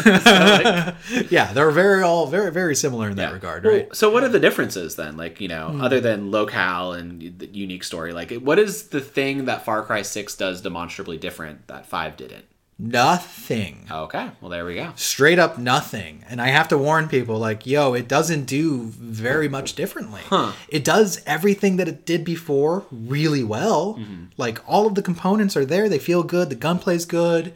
Um there is one difference. Um instead of having a more straightforward kind of like perk unlock system, you can lean on like um you get something called a Supremo, which is like of this weird backpack that uh, could either have like a volley of explosives come out of it, or it could shoot fire, and you can equip like different ones for different situations, like at will. And you can go into your character menu and literally switch out your inventory from there, rather than going to like an outpost and having to do it. Oh, cool. Okay. Uh, you could you have to go to an outpost to upgrade your guns, but it's your entire inventory is always on you, so you're just like literally fucking Swiss Army knife of destruction. nice. and that's fun. Like I, I've had moments where um, I use my Supremo and like literally take down a helicopter. Like Danny will like lower to the ground, like lower her back and just, fire off a shoot volley. it's just it's it's zany fucking chaos. Yeah. As I love. I love Far Cry for that, right? Where I'm like, I'm talking to a dude, and suddenly a fucking firefight breaks out in front of me. A horse gets involved. Somebody gets run over. Somebody throws a Molotov. I'm on fire. They're on fire. Things explode. And then when I resolve that by shooting people systematically in the head, I go back to the quest giver and go, okay, where do you want me to go next? That's the kind of fun I look Yeah. for. I like this game. I've always liked the chaos in those sort of open world games. Um, Mm-hmm. Yeah. And obviously, like the play as you will style of it, right? Yeah. Where nobody's going to play Danny the same. But it, it is kind of unfortunate to hear that it is just kind of filled with the same checklist stuff. Yeah. Just to kind of fill out like the runtime. Yes. Um, because like having come off of Assassin's Creed Odyssey like earlier this year, which I still haven't beat, I put like 80 hours into into that game.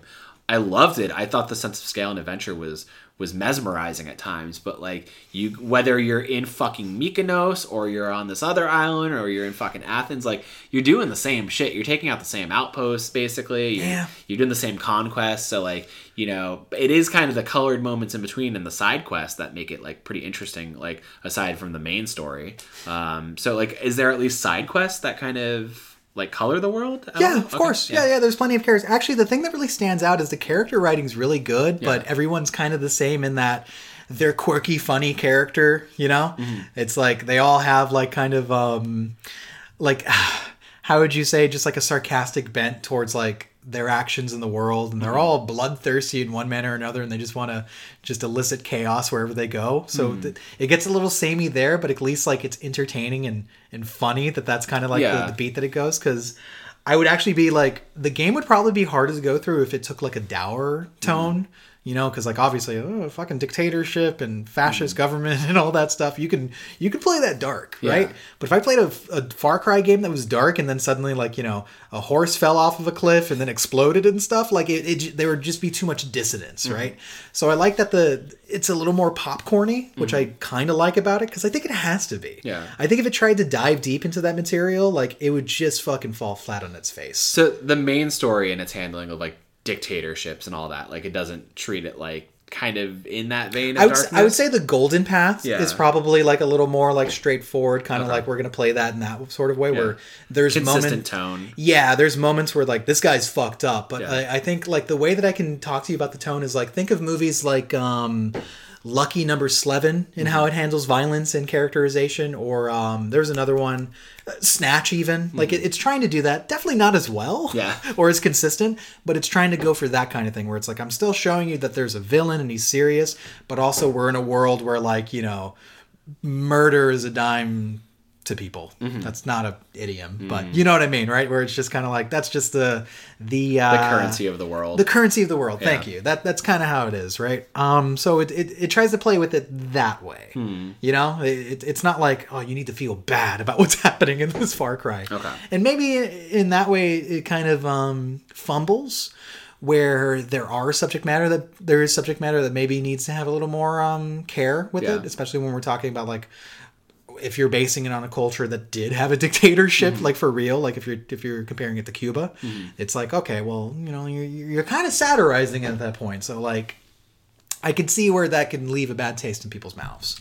Yeah, Yeah, but having looked into it a bit and being curious about it, uh, and finding that there are like Hispanic, Latinx. you're cry curious. yeah. What? Sorry, no, we're not going to use that. That's not. We're editing that out. That's coming out of the episode. I thought it was funny.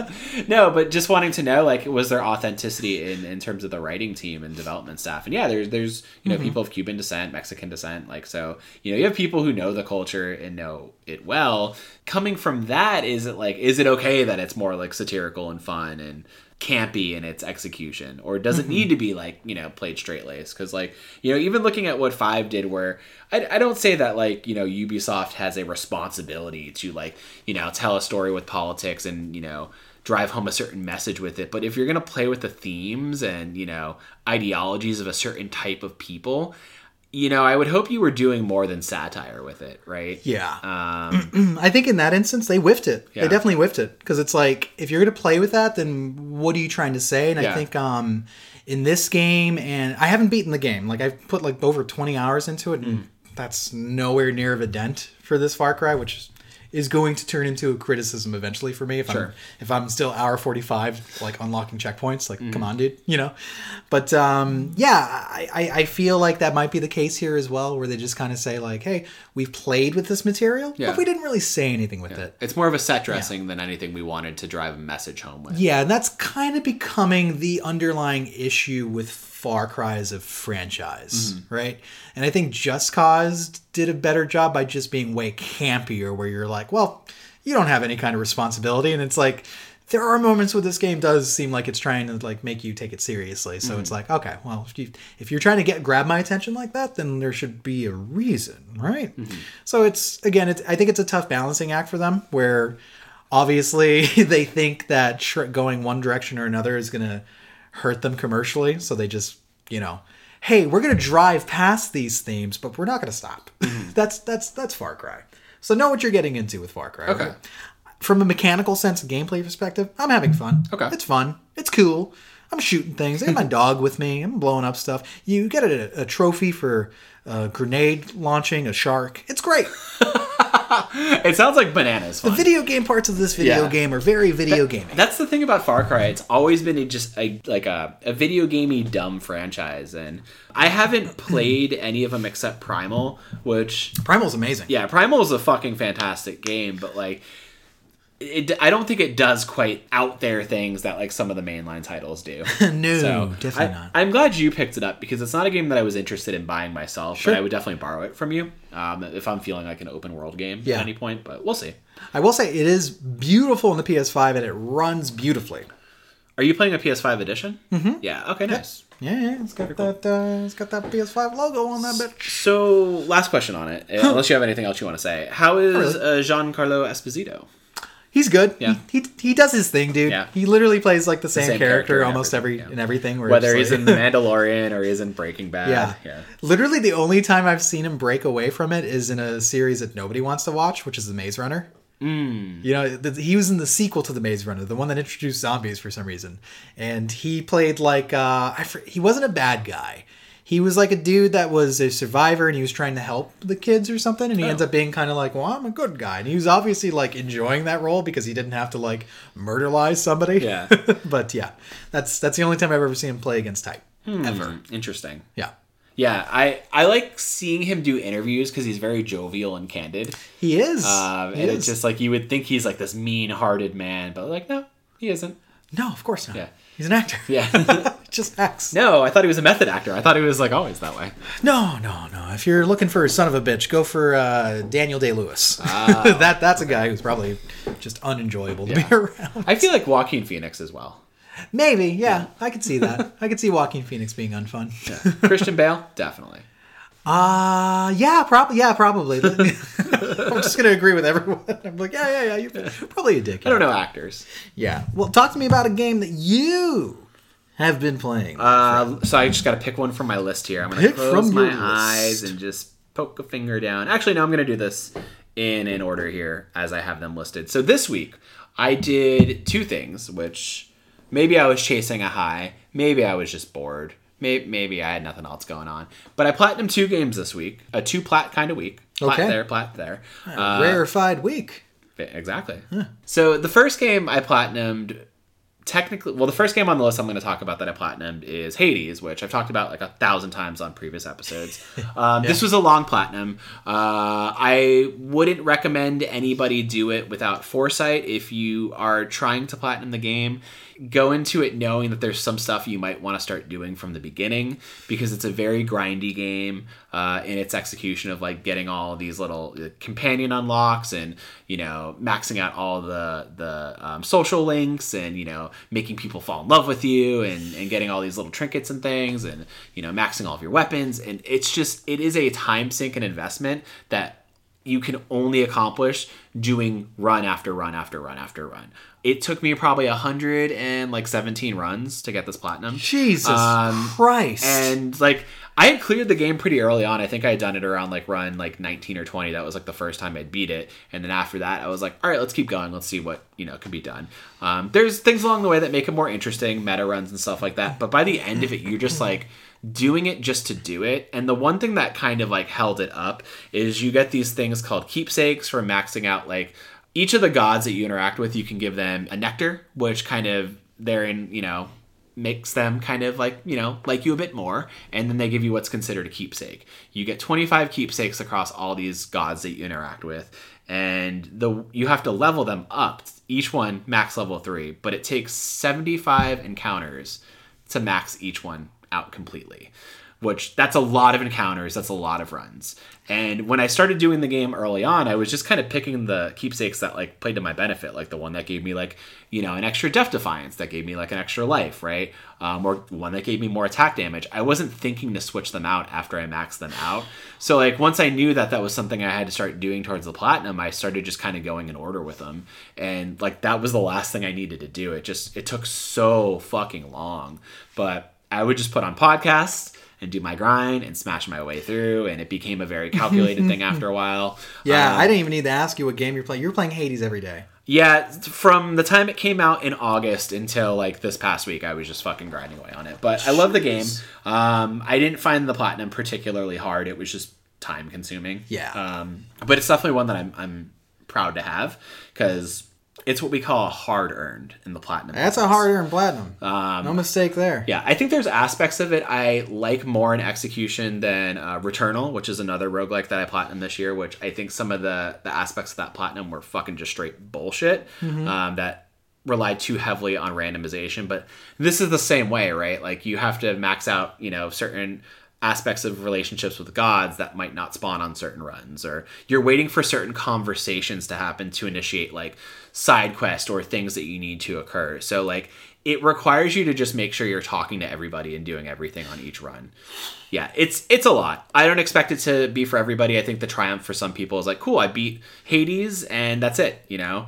Um, i would recommend people at least get the the true ending and hit credits because i think that's like a cool thing to see out towards the end and then walk away from it at that point. But you know uh, otherwise man my thumbs hurt You gonna play it again? it's it's one of those things where like I considered after the fact of like, and I I thought about this after I platinum Cuphead, where I was like, cool, maybe I could do like a speed run stream and just like run through some stupid quick sick runs. But Yeah. you know, I haven't deleted it off my hard drive yet, but I have no want to play it. Uh, I've seen a lot of that game. I've seen too much of that game. You have seen a lot of that game. Yeah. I, I don't think I would have the perseverance because I need to hop between 15 games in a given week. Yeah, I, I there were some games that I was kind of like hopping in and out of uh, around that, but that was the main one where it's like if I just wanted to like zone out and like just turn my brain completely off after like a work a long work day or work week or I was depressed, I'm just like, all right, I'm gonna lock myself into this simple routine and I'm just gonna get it done, and that's gonna be that.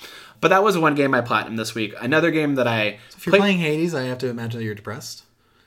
Well, so no, but like Is that how I? kn- Is that like a signifier? Like he always. do- Oh, I hear. I hear some roguelike. He's I hear that fucking uh, Darren Korb grinding out there. Oh, he's probably fucking Yeah. sickly ill right And now. Save Room says that only depressed people play roguelikes. well, no, I think so, and I, I think a lot of people can speak to this, the sentiment, and obviously mental health and the the routines we lock into when we're not feeling great are different for everybody. But like, I find that when I'm not feeling my best, doing simple routines like over and over, and and just kind of like engaging with that and not having to think too much. Are easy for me. Same. Right? It's like I'd rather do that than like kind of wrap my head around like a complicated like concept of a game, right? Like Hades, it's just like this is it. This is the task in front of me. It's digestible and I can do it, right? You know, I don't have to think at all. And, you know, maybe at the end I get a sense of uh, vindication or a, a sense of uh, satisfaction, rather. So, yeah. But I could see that. I have. That's why you see me play like a lot of shooters, Yeah. or like in the, mi- the middle of my work week, right? Like I find it way harder to like after a workday engage with something that you know has a story, like let's say Lost Judgment, Yeah. Than it, than it is to be like I'm gonna shoot xenomorphs Mm-hmm. for a little while, you know.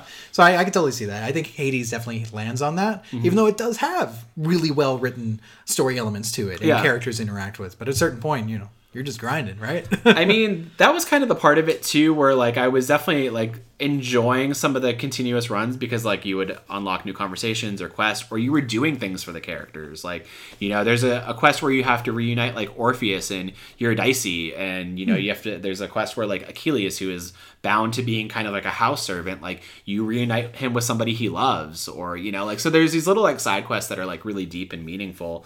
There's an epilogue too that you can unlock.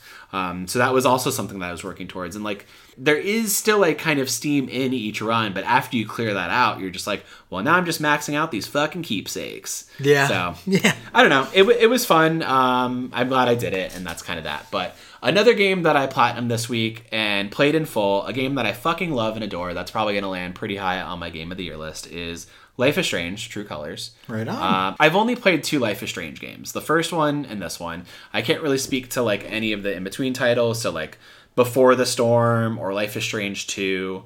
Um, I know some of the games are like double duties between like Deck Nine and the main studio, uh, which might be just Square Enix actually. Uh, I don't know who it is actually. Who is it? Don't nod. Oh, Don't nod. how could I fucking forget that? How can you forget Don't nod? Yeah, so like remember me. They kind of do like dual duties between like Don't Nod and Deck Nine, where Deck Nine is now kind of risen in prominence of like th- I think this has been their like this is gonna be our standalone game, right? We're not just doing a support title or like kind of a filler title. Like this is kind of our own uh, project, and I think like the original Life is Strange was was interesting because it was in the time of like episodic, like story based games, narrative based games, choice driven games, right? And that game came out on a release schedule where you had to wait in between episodes to get the full experience.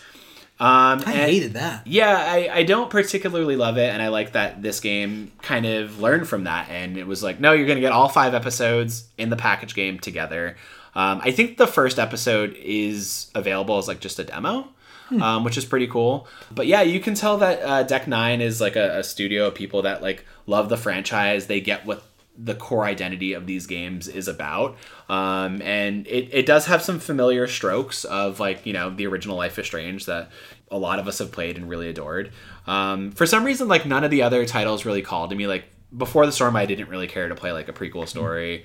Uh, Life is Strange 2, which is a story about two brothers, seemed pretty interesting, but like I just, they were still doing the episodic thing and I just Yeah. didn't care. yeah, and I think that that, that fucked up like Yeah. interest, right? Actually, I, let me let me let me amend that a little bit.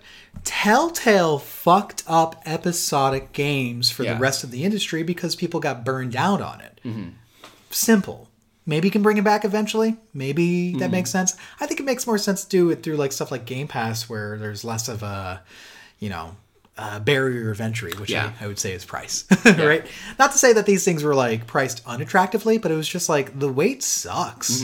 I and there was no um, discipline with the wait either. I think I, I forget how Life is Strange did it, but Telltale was really bad about that. Telltale was just like, "Here's episode one," and then like, "We're hoping to get the second episode by the fall." You know, it's Yeah. like, "Oh shit." Well, I think that was the same with Life is Strange at first, where the first episode came out and then it was months until the second one, and then they Yeah. hit a regular cadence after that. that that that definitely hurts interest and momentum Yeah. for for a story. So I'm, I'm glad to see that this is like collected. yeah, and it's it's great. Like it's it's a sixty dollar title, which I know is kind of steep for some people, and a lot of people might bite into it and say, "Oh, it's not worth sixty bucks," or Sure. you know, wait for it to be on sale, or it should have been a forty dollar title, or whatever. But like, it is there's so much good I could say about it. It's a very charming, lovely, emotional game. Uh, the, the the main character, Alex Chen, is basically a transplant to this new uh, town in Colorado. It's called Haven Springs. It's a made up town. Don't go look for it on a map. Doesn't exist.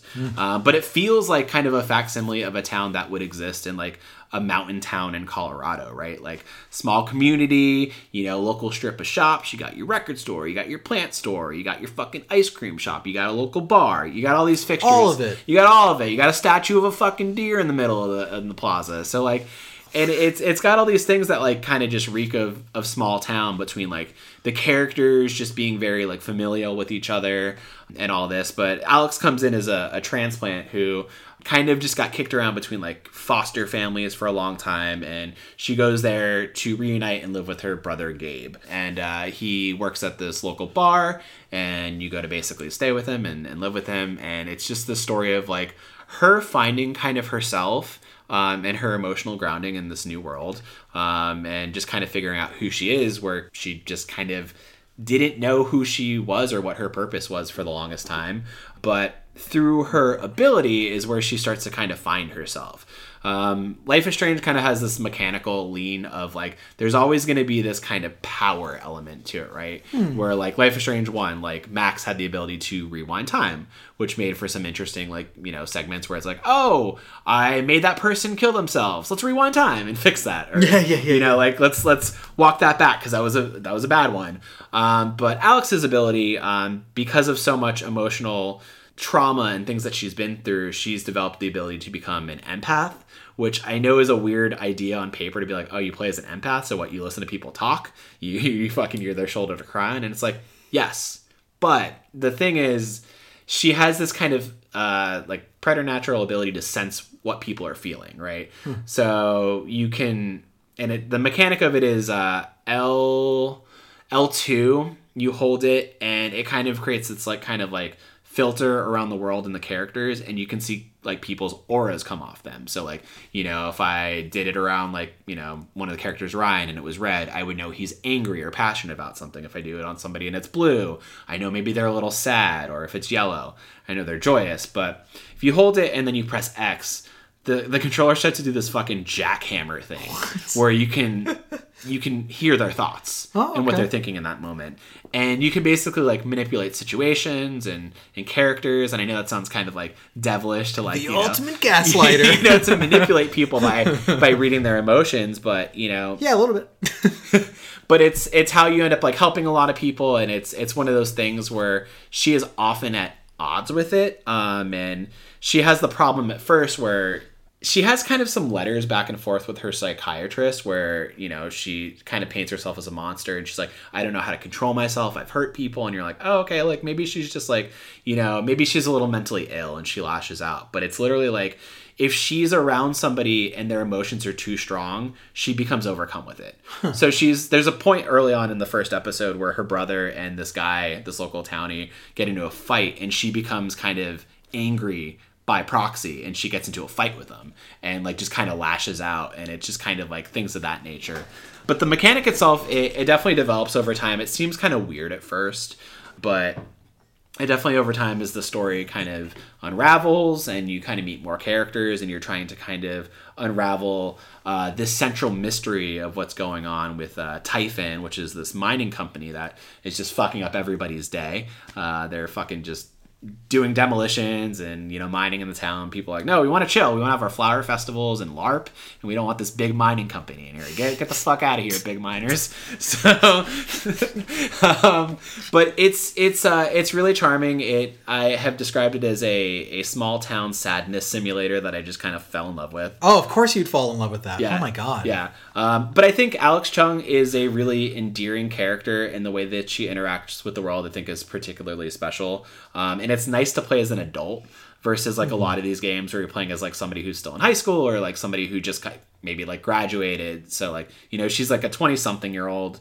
Um, she's lived a life. She has kind of a story of her own to tell and uh, a life she's trying to find in this town.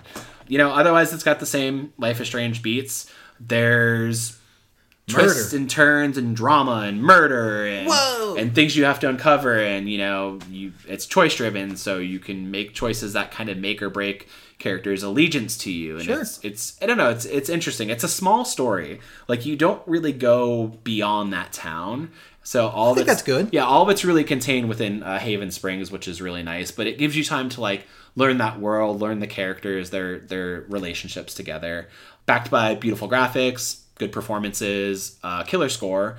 Uh, Angus and Julia Stone, they're like a couple. I think they're married. I would hope if they share a last name, but they're a singer songwriter duo, and they do the main theme for it. And then you have just like a bunch of awesome covers. Like there's a cover of "Blister in the Sun" by Violent Femmes, Nice. "Creep" by Radiohead. There's a few other ones too that I'm blanking on.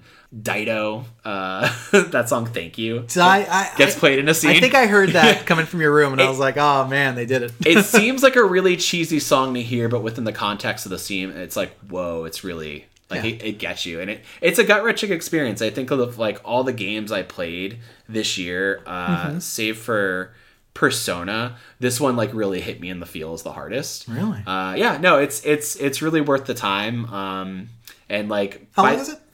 Uh, it's like a ten hour, twelve hour game if you're going for the platinum. Okay. So, and the platinum is something you can easily do throughout each episode. It's basically like little collectibles and things you have to find.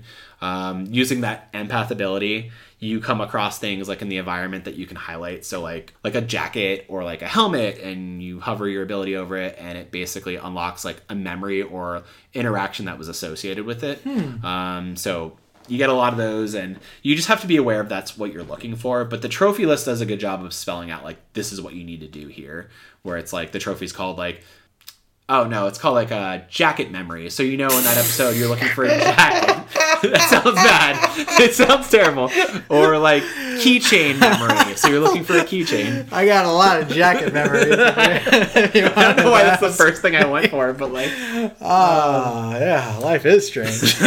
but yeah, I, I highly recommend it. A uh, lot of charm, a lot of love that went into that game, and you know, from the f- the first episode will get its hooks in a lot of people by the hmm. end, where it's like, you know, you think it's gonna coast, and you're like, oh, this first episode is gonna be like a fun start, and it's like, no, it gets dark real fast, Cool. and you want to just kind of see what's gonna happen, and it like each episode immediately picks up like beat after beat from the one before it. So hmm. I I really like it. It's a strong entry in the Life is Strange catalog. And there's some fun parts to it too. Like there's uh, I'm not going to spoil too much, but there is a little boy who is kind of like uh, playing son to uh, your brother. Um, I've never played Sun before. actually, actually. There, there's a little boy that um, your brother is kind of like taken care of because like he's in a relationship with this mother, and uh, the the kid's really into like writing his own comic, and he's into like LARPing. So there are a few instances where like you take on his emotions and you see things the way that he sees the world, and it's like really fantastical. Interesting. Um, and there's a whole chapter dedicated to a LARP, which is like really fun because it has like turn-based elements where it almost feels like an old school like Final Fantasy game. Oh, yeah. wow. So it's it's really neat. Um, I was thoroughly impressed with I like it. when games do that. yeah, where it's just like, oh, I didn't expect the game to like kind of like flip the gameplay here, but Right, right, right. it does in in really uh, interesting ways. The only thing that I really don't love that the game did, and I don't know why games of this ilk feel indebted to do things like this, but I feel like the romantic element of it is very shoehorned. Um, where it's like I don't feel like this game really was benefited from my Alex having to choose whether or not I wanted to date Steph, who runs the local record store, or if I wanted to date Ryan, who is like this town hero. You know, How is he a town hero? he's just a good guy, and he saved a good guy? Yeah, he saved a few lives once. I'd go with Steph. Yeah. Works at the record store. it it felt like honestly a more organic situation and the game almost feels like that's what it wants you to do at times where it's like oh okay i feel like there's a lot of writing that supports the idea of me dating Steph Sense the favoritism. yeah to her versus Ryan. right? so it's like i wish they would have just made that the main arc and maybe dedicated something else to it Right. because like obviously like when you choose one character over the other there's like these binary things that happen and it's just like it feels so just put in there because like people who like choice driven games where romance is an option they want to be able to have that romanceable Sure. character and i just it doesn't feel like it serves the story as well as it could have Right, all. right, right. so Yeah, that's fair. I mean, but who who can't relate to wanting to date the town hero? i mean i would never want to date ryan I'm gonna date the guy that fixed our power today. he's a fucking hero Where is you? yeah i i like it um you should borrow it at some point Yeah, I want to play it. I want to play it before the year's out because I wanted to. I want to assess it for my game of the year list because Yeah. I really love Life is Strange Part One. that one blew me away. Like I was Yeah. not expecting that to be the story and gameplay experience that it was, and Yeah. It had these crazy like mechanics and like kind of at times like almost like supernatural, like trippy. Like And I love that. That, that was the hook for me, right? Yeah. Like I really, really enjoyed those elements, and I like the story that unfolded, and I like that it like continually got darker. So I'm, so I'm really interested Yeah. to see what this one does. But last point here, Alex Chen, love you. You're great. I, every scene she's in, she eats up. Uh, and there's there's a scene where they make her look particularly dummy thick, and I'm just Oh my I, I was just like, oh my god, they made this girl like boom bodacious. But you are Alex Chen. I can love myself. that's that's the true message of the game. Love That's yourself. what it is. Love yourself. Yeah. Love yourself enough to shake that controller because you deserve it. Okay, that the the jackhammer when the DualSense goes off is just too much. But Yeah, the, devs haven't figured out what how much is uh, too much. Yeah. Little- little- little too much on yeah, that yeah, one. Yeah, that's fair. That's but yeah, that's one that I spent like uh kind of the week with, and then um, I've been playing two other things, but I'll I'll pass it to you real quick before Oh I go yeah. back into my last. Oh, two. real quick. Yeah. Uh, I guess another one I could talk about is um, Remedy remastered Alan Wake, and I played the entirety of it on stream. And it's a 10 year old game that was sequestered off to the Xbox and eventually got a PC release because Remedy kept on pushing for it. And um, we haven't seen Alan in some years. He has a slight cameo in Remedy's other masterpiece, Control. But uh, this is a very loving remaster that I believe was done mostly in house. And uh, yeah, it, it, it looks great. They redid all the lighting effects, they redid a lot of uh, uh, the environment itself looks fucking great. Like it doesn't feel like an old bitch game, you know. I, I can't say they did much for like quality of life improvements because it really is like the core experience as it was. But there isn't anything super egregious in Alan Wake. Like literally, it is uh, a pretty solid design back in the day, and it's good now. So uh, the main thing of it is like if you are familiar with stuff like you know Stephen King or uh, X Files and Twin Peaks, even all that inspiration is here. Alan Wake is a writer with writer's block. Have you ever heard a story like that about an Oh, of author? course. Never in my life. This is the first, right? Uh, what's that one with uh, Johnny Depp? Uh, Secret Window. God, I, you stole my story. Stole my story. Stole my story. I call it sewing season. yeah. yeah. No, it, so he goes to, uh, God, is it called Bright Falls? Yeah, it's called Bright Falls, which is somewhere in the PNW, nondescript place in PNW. Him and his wife take a ferry out there. And um, what Alan discovers is that there's this maleficent force, a shadow force that abducts his wife and starts plaguing the town and making turning people into shadow beasts of themselves. And they go all crazy and they start saying weird stuff like an apple a day makes the uh, doctor go uh, and they start attacking you with sickles and shit. It gets crazy but alan discovers very quickly that light is his uh, way out of this situation. Hmm. So you get a flashlight and you shine it on your enemies and that's how you soften their little bodies up and then you can gunplay your way through it. Oh, cool. gunplay's really solid. I was surprised. I actually got like kind of stuck I, I thought I would play the game and be like, oh, this is fine. It's nice having this again. I was like, oh no, this is fun still. Because keep in mind, Remedy is the studio that brought us Max Payne, so they know a little thing or two about gunplay. Yeah, I was surprised to hear that there was such a gunplay focus with it. But Yes, you know, I loved Control. Like I think that game plays very solidly. So if Mm-hmm. if Alan Wake is half the game that Control is in terms of that, then I'm then I'm in. Mm-hmm. You know. It is. Yeah. It is. It's still great, honestly. I there's a few things that are dated, maybe a few character animations are a little over the top, and there's some writing that's a little maudlin, a little melodramatic here and there. Sure. But overall, like it it is a very focused game in what it's trying to do, give you this um play with like uh shadows and literary devices and giving you really robust environments surprisingly enough. It's not like very like it originally was kind of an open world-ish game that they were making and they eventually said like ah doing like the side quest and all this shit was just really killing the pacing of the story that we wanted to tell. So at the last minute they decided to just switch it all up and just kind of restitch it together as a more um linear narrative experience but it still has like these elements where you can like move around in the environment look for you know more uh, batteries to, for your flashlight find better better weapons. There's one cool element where um there's somebody who obviously knows about the darkness in this town and is basically putting in um how would you say like the the invisible ink or invisible paint that you mm-hmm. can only like see through like UV and, Oh, okay. and it's like putting like arrows in the environment for you to find little caches filled with like batteries and ammo and shit. Mm-hmm. And like Alan's like, what, who's doing this? Somebody knows about this, right? And it's really cool. And another element that I think is very Stephen Kingy is that uh, you'll find manuscript pages in the environment that serve as a collectible. But if you pick them up, it'll literally describe like a scene later in the game. Like, so Alan is picking up pages that he believes that he wrote that are basically foretelling everything that's going on. Oh, that's neat. Like it's it's a cool like device to play with. And um, yeah, it, it, like the set pieces are good. Even though there's not much variation to the enemies, you literally just get shadow men and then larger shadow men.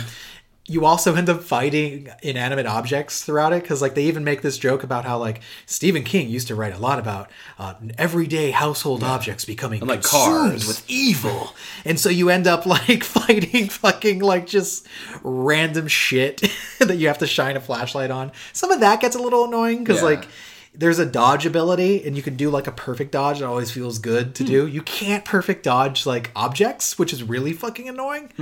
but you end up in cool set pieces where you're fighting like um like uh farm threshers that are Oh. coming your way. That's an interesting carryover that Control did, where it's Yeah. like the the objects of power. Yep. Like you come across like a flamingo or like an anchor or like things, and you end up doing a boss fight with that fucking anchor at one point. Yep. And it's like, oh, I'm just fighting a normal thing that is just like has this energy and evil to it. Yeah, it, it, it does a lot of stuff like that. And honestly, Yeah. I think it does a great job of just setting up its atmosphere, setting up its tone, and just fucking just hooking you for the ride. Like, I didn't want to stop playing. Hmm. I was like, I need to see this. I beat it like in two, that's a 12 hour game, and I beat it in two sittings. Yeah, you started it on a Friday night because I remember like Mm-hmm. I started working or I was I was coming off my shift and you just started playing it and then that Saturday I was like, cool, I'm gonna lock in for my Saturday shift and you started streaming and you went till you were done and I was like, this man Hell yeah. devoured and the game. then I did the DLC in two sittings. Yeah. it's crazy. I did it all. American Nightmare. No, sir. No, sir. We're not that lucky in this world. American Nightmare was a standalone game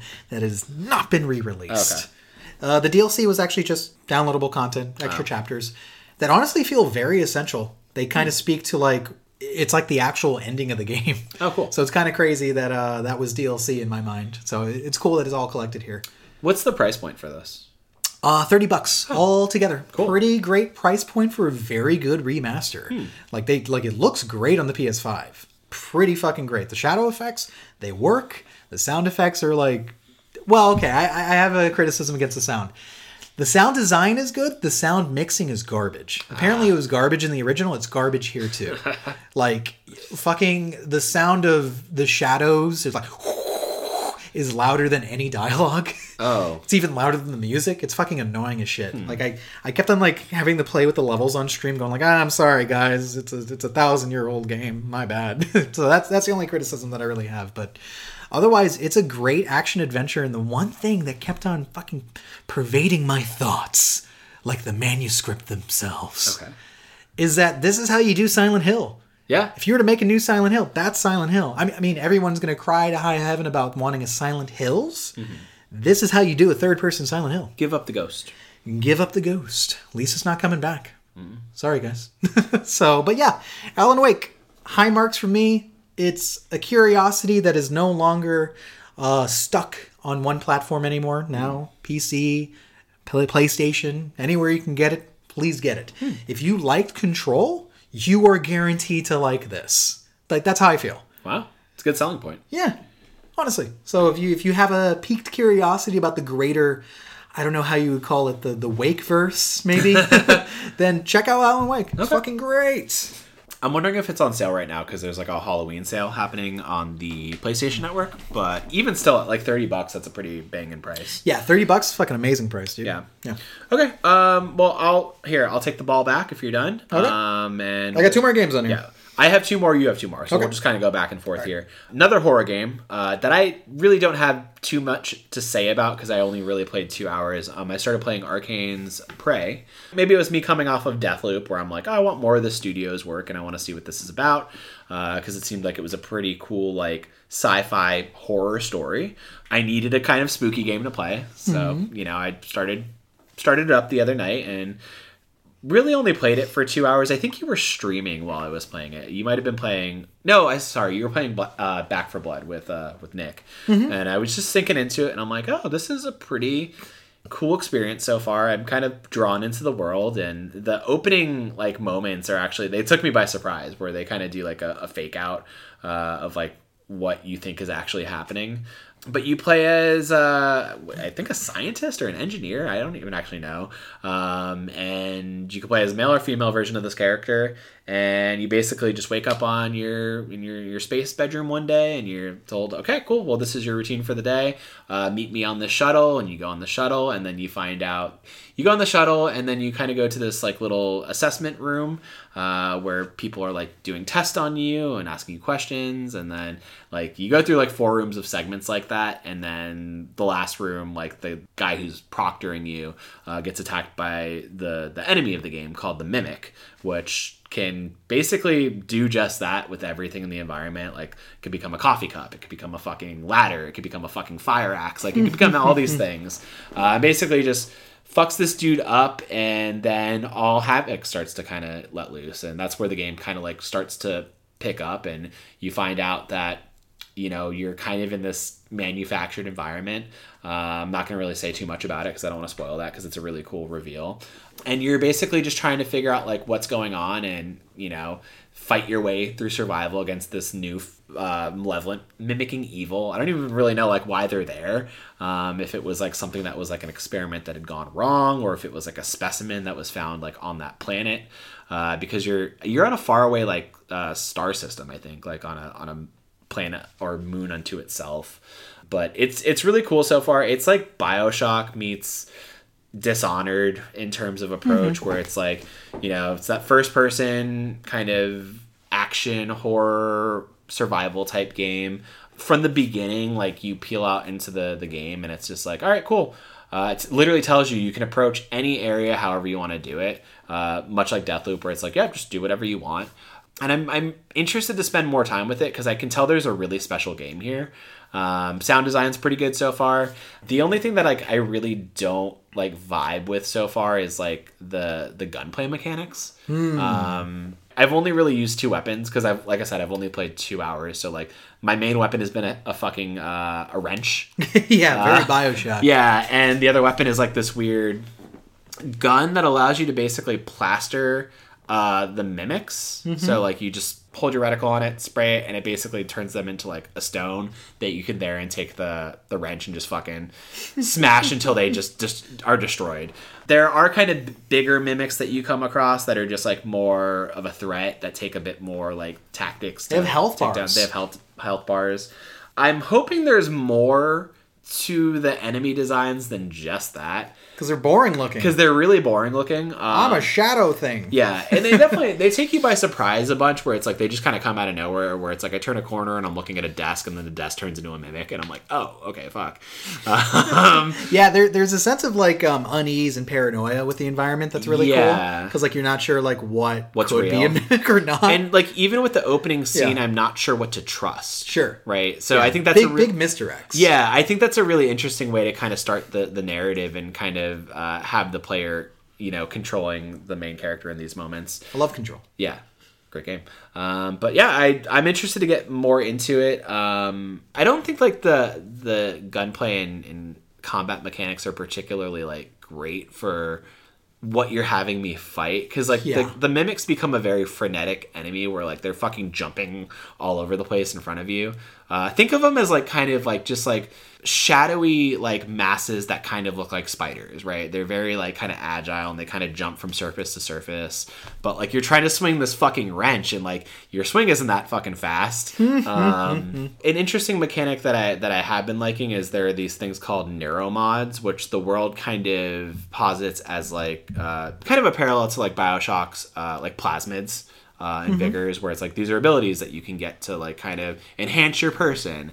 And you basically they, they show you doing it by basically taking like a thing and injecting it into your eye, and it gives you things like oh you have better like hack abilities, or you have more health, or you're stronger, or your engineering skills are better. I thought they were going to be like more power based and not like skill based things. Hmm. Um, so I'm hoping they're kind of like more interesting ones that come along the way. But you know, in terms of like maybe helping me pioneer my own type of play style. I like that they're there. But yeah, otherwise, really interested to kind of sink into the world and, and narrative a bit more. Um, I think I'm gonna like it from what mm-hmm. I can tell so far. I'm not sure how long it is. Uh, I think it's sizable. Sizable. Okay. Yeah. Interesting. But that's Prey so far. I even kind of debated like not even talking about it because like haven't really I can't really speak to it. Sure. And I'm like I like as you saw like I'm like not even sure what half the things are called, but you know, yeah. um, definitely definitely worth the the 15 bucks that I spent on it. So yeah, yeah, yeah. Well, one day revisit it. Yeah. I've always had like it. I want to like Prey. Mm-hmm. I think the shadow on Prey is I just can't get rid of the fact that I really love the original Prey, and this mm. is nothing like that game. Nothing to the point where like it's almost like fucked up that it's called Prey. Like it should stand by itself and not have an IP attached to it, yeah. since it's just so unlike the original Prey. Mm-hmm. It should just be called something else, but it's a cool name. The original one was what from like 2007, somewhere around there. And yeah. this was a remake that came in 2017. Sure, yeah. remake. Yeah, uh, reboot. It's a reboot. yeah. Sure. Okay. It has. So what did the original? Nothing. This the original yeah, was. What does it play like? like Quake. Oh, it plays okay. like Quake. Interesting. It's like a doomy kind of shooter and uh, you play as a native a Native American that gets abducted by an alien uh, spaceship. Oh, that's pretty cool. Yeah, it's really fucking awesome, actually. yeah, and you just fight these. Yeah, you're trying to get your girlfriend back because these fucking aliens have you abducted, and it's like parts of the town are stuck up there too. Like I wanted to see like that again. So this this game already like it, it it's weird that it's called Prey. Yeah. and it's nothing like Prey. Yeah, I think it's like it's similarity as well. It's set in space and it has this interesting kind of setting to it. aliens in space is all that it really yeah it, it's a weird thing like but bethesda had to you know get something out of the ip right they Sure. paid for it so Yeah. but yeah i i think the thing that it kills me is that i'm not always in love with like um fps sims Yeah. and that's what this game is through and through where it's like you Yeah. can you can pick up everything in the environment i'm like so like i don't just give me good gunplay Yeah, you can read every file, you can look at everything. It, it Yeah. does kind of slow the experience down. I've, I've never finished a Deus Ex. That shit ain't for me, you Ah. know. And this game has a lot of Deus Ex, like DNA slash Bioshock. I would say it's more Deus Ex than it's fucking Bioshock, Hmm. because Bioshock at least was a decent shooter at its core. Yeah, no, I'll give it that. It's its Yeah. FPS elements were definitely like pretty engaging. Yeah, they were baked I- out, you know? especially in combination with like the plasmid abilities, which I don't know if this game has something like that. I know I compared the Neuromods to plasmids. It's I don't think it's a. I think it's fair, more perk system. Yeah, it's like think Fallout and the and the like skill perks that you get. Sure, yeah. Um, so that's not a fair comparison, but I will report more when I have more to say. But yeah, tell me a little bit about pick pick a game. You got two games left. Pick a game. I got uh well the one that I have more impressions on. I'll say for last. Okay. So I'm going to talk about the Dark Pictures Anthology. You swung on me. I thought you were going to talk about the other one. House. Well, I beat Back 4 Blood, dog, so I have more to say about it. Okay. I did not beat House of Ashes, which the only reason I picked it up is because a lot of uh, chatter on the internet said that it's the best supermassive game since Until Dawn. Wow. And that woke me up. Yeah. Because, as if you're aware, they make cinematic, choice-driven, uh, narrative-based games. Much right? like Life is Strange. much like Life is Strange, but with a horror bent, Yeah. which you know should be up my alley. But unfortunately for me, they've released two fucking duds since they've branched off from Until Dawn as a franchise. Weren't there three? Uh, Was it Man and Medan? Oh, Little. Hope, and then this. Okay. Yep, yep. And then there's a fourth coming out. Okay. well. Interesting. So there, there, yeah, there was Man of Medan. People were said it was fun, but whatever. And then Little Hope is garbage. Yeah, we played that. absolute garbage. yeah, we played a little bit of it, and that was too much. okay, the story was garbage. The, the game was garbage. Everything was garbage about that game, and it was just like, wow, this is so disappointing. But this game came out of the fire and said, hey, we're actually good this time. Hmm. And it is. So the setting of it is in um get ready, 2003 Iraq. Oh. You are playing from the perspective of soldiers dispatched out in Iraq, okay? There's even a character that's wearing a hat saying remember 9/11. There's some authenticity to the the setting here, right? Yeah.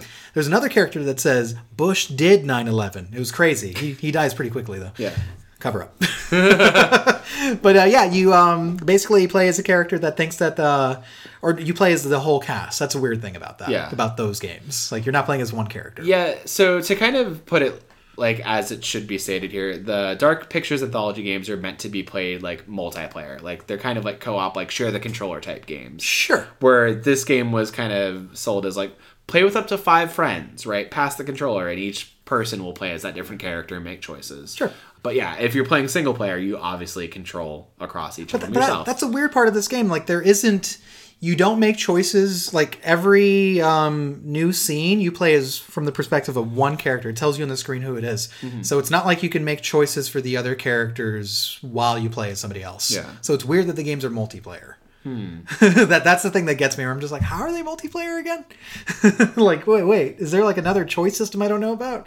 But anyway, because it seems super sequential, right? Because it's not like, oh yeah, you go from Jason to Rachel in the same scene. Nope. Not at yeah, like where we were playing Little Hope, and it's like we were actually we had two controllers. Yeah. and we were kind of reacting in the in the moment. Yeah. I think it was. Oh yeah, it was where like um you can walk around as the other character. Yeah. Is that what it was? Okay. Whatever. Anyway. It doesn't feel like it's built for multiplayer when you play single player. Okay. That- that's the one thing about it. But um, so You are looking for WMDs in the desert, which makes sense, Yeah, right? as I would. but instead you find an ancient Mesopotamian temple underneath uh, the desert where you all fall into it. It- I'm just gonna say, like, if you don't want to be spoiled, just fucking stop right now, uh, because I'm gonna spoil this. Which is there's vampires in this motherfucking temple, Oh shit. and they are crazy. They're super strong, super fast. They got talons for days, and they don't die easy. Okay, but they have the same weaknesses as vampires: uh, sunlight, and that's it. so eh, the so I was playing it on stream and like the the stream was just like I hate the cast. Everyone's like I hate these characters and I'm like yeah because they're all like military douchebags. But you know it's the game still tries to do the whole um, well here's your emotional grounding. There's one character who's married to another character and they've been separated for a year and the wife is cheating on him now with one of the other Marines and he doesn't know it so you but you know it because you play as all the characters. yeah, and when you're talking to him, it probably leads to certain like conversation choices that you probably feel conflicted about saying Yeah. one way or another. Oh, you could reveal it like almost Yeah. immediately. Be like, I'm fucking someone else. Yeah. Fuck you. you know, like, but or you could just be like, eh, let's try to fix this marriage. Yeah. You know that kind of thing. It's it's it's it's corny, but it works well. But um, I think the horror is what really fucking lands because it's not like all over the place. It's not too heady. It's very straightforward. It's very like The Descent meets vampires. Yeah. Like that's exactly what this game is. It knows what it is and it plays it super well. And the cool thing is it actually has like so soldiers from the other side are also down there too and you play as a you play as one of them. Oh. And like you have to like help each other and stuff so it's this kind of like enemy mine situation with vampires. Hmm. I've only played I think of roughly half of the game, but so far graphics are beautiful. The the foreboding darkness is really pervasive and really cool. It's a cool setting, hmm. honestly. It's a setting we've seen before in movies, but it's Yeah. that's what makes this game cool. I'm playing one of those movies for once. Hmm. You like even the shots when you're playing like walking around are like, oh wow, this is set up really well, dude. Like this is set up like a horror film, you know? Hmm. It, it really lands. I think it's a probably I agree the strongest outing from Supermassive since Until Dawn. Hmm. But it doesn't have Until Dawn's problem of like you know kind of that lack of focus where it's like we're gonna do this genre, slasher genre, monster genre, Yeah. Wendigo genre. There's going to be like a saw element. Like it's going to be literally all over the place. no, this one is definitely monster in the house genre. like let's I like just that. stick to that. Yeah. Which I think that's kind of the the point of these dark uh, anthology games to kind of have a single theme or horror element and kind of just commit to it versus like being what Until Dawn was, which was this fucking like juggle fest of like we're paying homage to all these horror elements that we love, and maybe you'll love this too. You know. Mm-hmm. Yeah. I like that it's I think so. hyper focused, and uh, from what you're telling me, it sounds like it'd be right up my alley. It is. Um, it is. It's strong, man. Super strong. Super spooky. A lot of quick times. Oh, okay. You gotta be quick on those quick times. Yeah. So that's X, the- X. There's a rock. Oh no! That's, That's- that happens a lot, by the way. The rock is the worst enemy, and I don't mean Dwayne Johnson. I mean literally rocks are in your character's way, and if you don't press that quick time right, he'll he'll trip and goof up and get a vampire take off his head. Well, my man across from me right here Mm-hmm. has played Resident Evil 5 many times, and he knows how to punch a boulder. I know how to punch all boulders. So I think you're probably sitting pretty good in those situations. Different sizes too. Big, small, medium. Well, I feel like the small ones you could just like kick aside. Oh, you that's the first mistake you make. They're Oh. so dense. you're like, oh, I stubbed my toe, and then a vampire. yeah, yeah, exactly. Vampire gets you, dude. Yeah. It's, it's bad. Fair.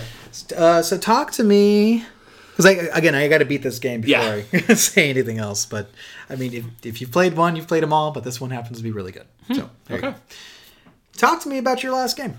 Oh, I'm dreading this. Okay, so the game I'm currently playing, uh, and this is cause for me to dust off my Switch and my Pro controller, is I'm playing Metroid Dread. The game that you shouldn't pirate, you should maybe emulate and definitely buy.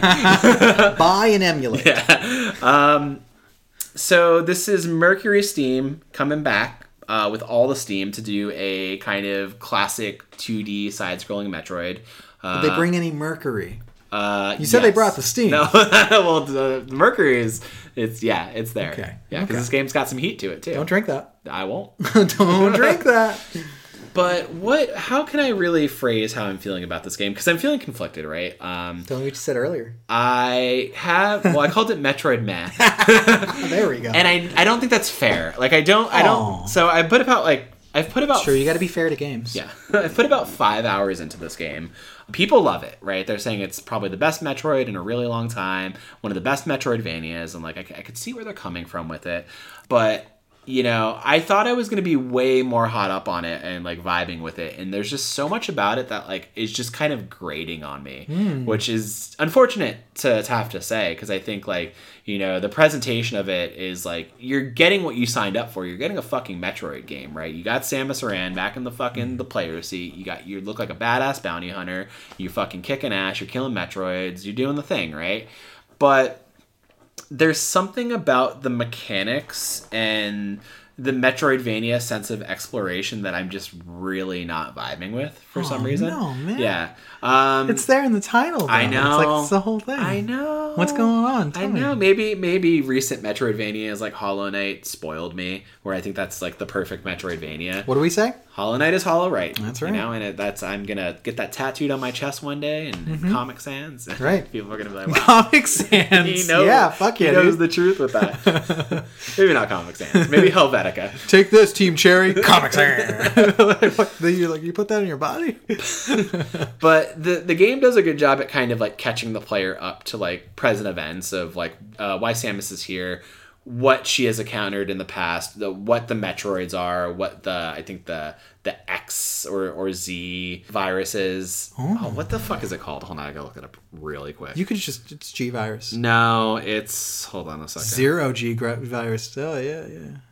So no, it's just called the X. So yeah, the the idea is that like Samus had wiped out like all the Metroids, and now there exists this species called the X, which is like a parasite that could basically mimic anything it infects.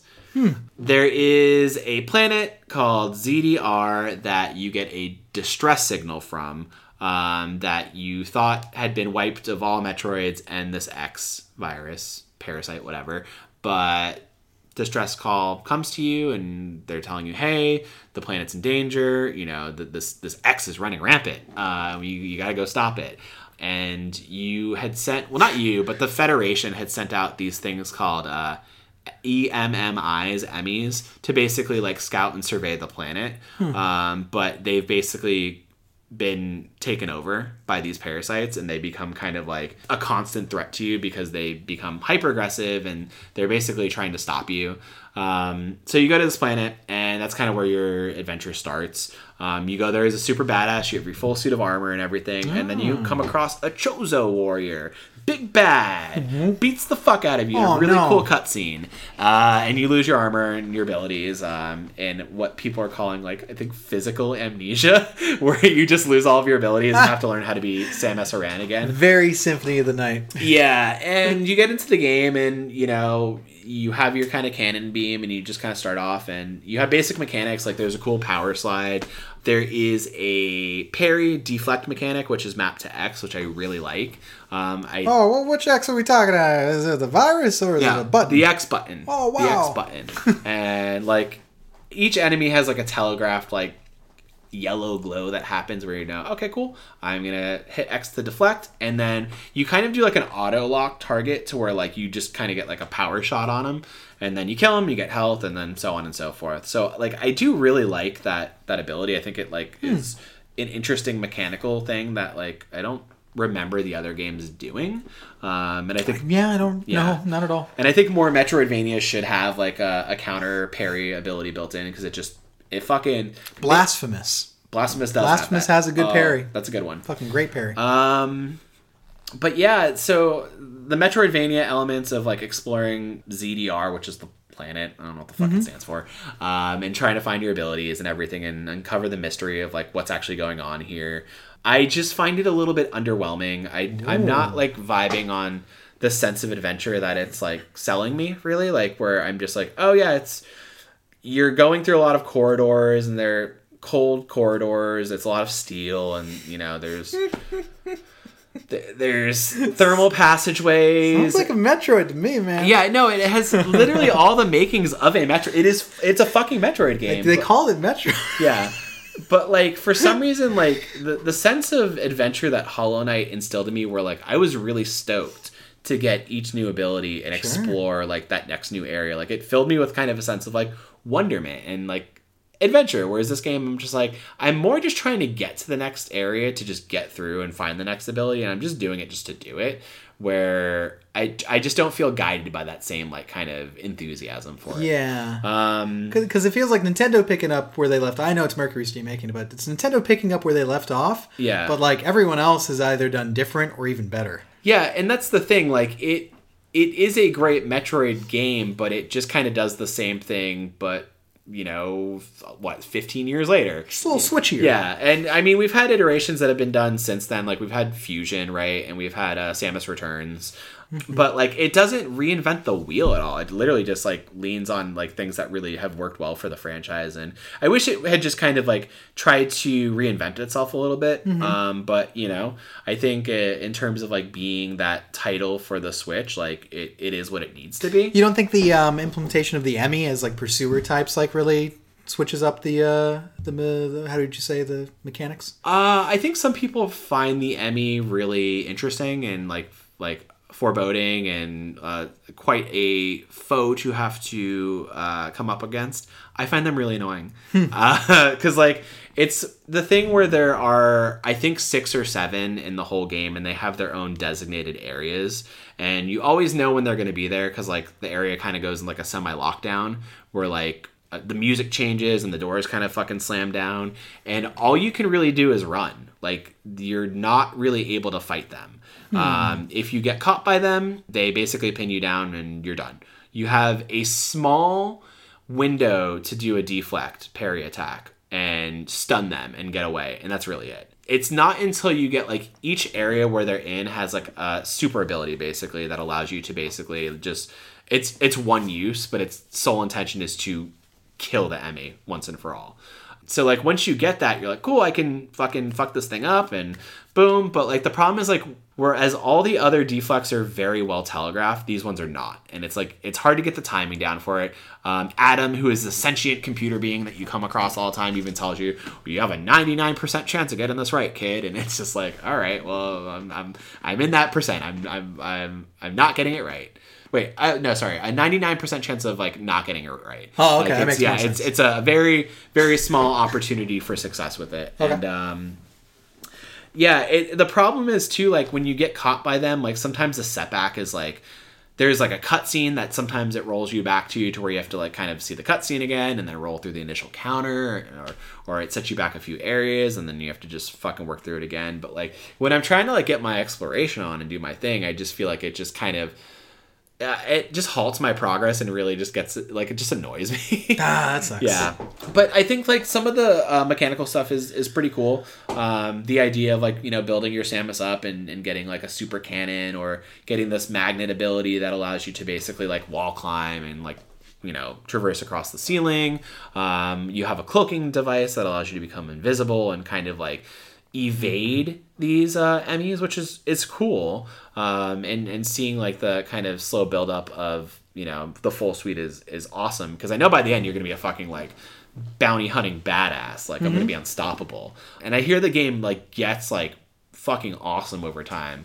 Um, I think I've I've killed two Emmys. I've killed two bosses, and the bosses are like they're cool event like moments and set pieces. Um, and they're interplayed with like like cutscenes and like kind of like mixed like cutscenes and gameplay where like something like will happen where the enemy like wrap you in its tail and pull you in close and there's kind of like a canned animation and then you get like a small window to do a blast and like like those moments are cool but like I I'm waiting for the boss fights to like ramp up to be like, wow, this is a fucking bombastic spectacle. And I know it's gonna get there. Like I'm only five hours in, um, but I I've seen people like clear this game in like six hours and just blast right through it. So um, the music I don't find particularly inspiring. It I've been hearing that, It yeah. feels just kind of like you know whatever, just to kind of like be there. Um, but I also don't really know any iconic like Metroid themes either. So like, you know, if there is kind of like a reoccurring theme or callback motif, like I'm missing it entirely because I just don't remember them. I don't remember. Yeah, like I played quite a bit of Super Metroid, um, and I played Other M and Metroid Prime on the GameCube, but like I just my memory is like they're not games I revisit a lot, so I definitely fucking have lost it. But I mean, there there is some some good I think for people like that love the franchise. I think like if you're a big fan of Metroid, this is going to hit for you really hard. I'm not sure why it's not clicking with me. Maybe it's because like every time I unearth my Switch, it's a chore. Um, I also don't think that like the mechanics and the mapping feel particularly great.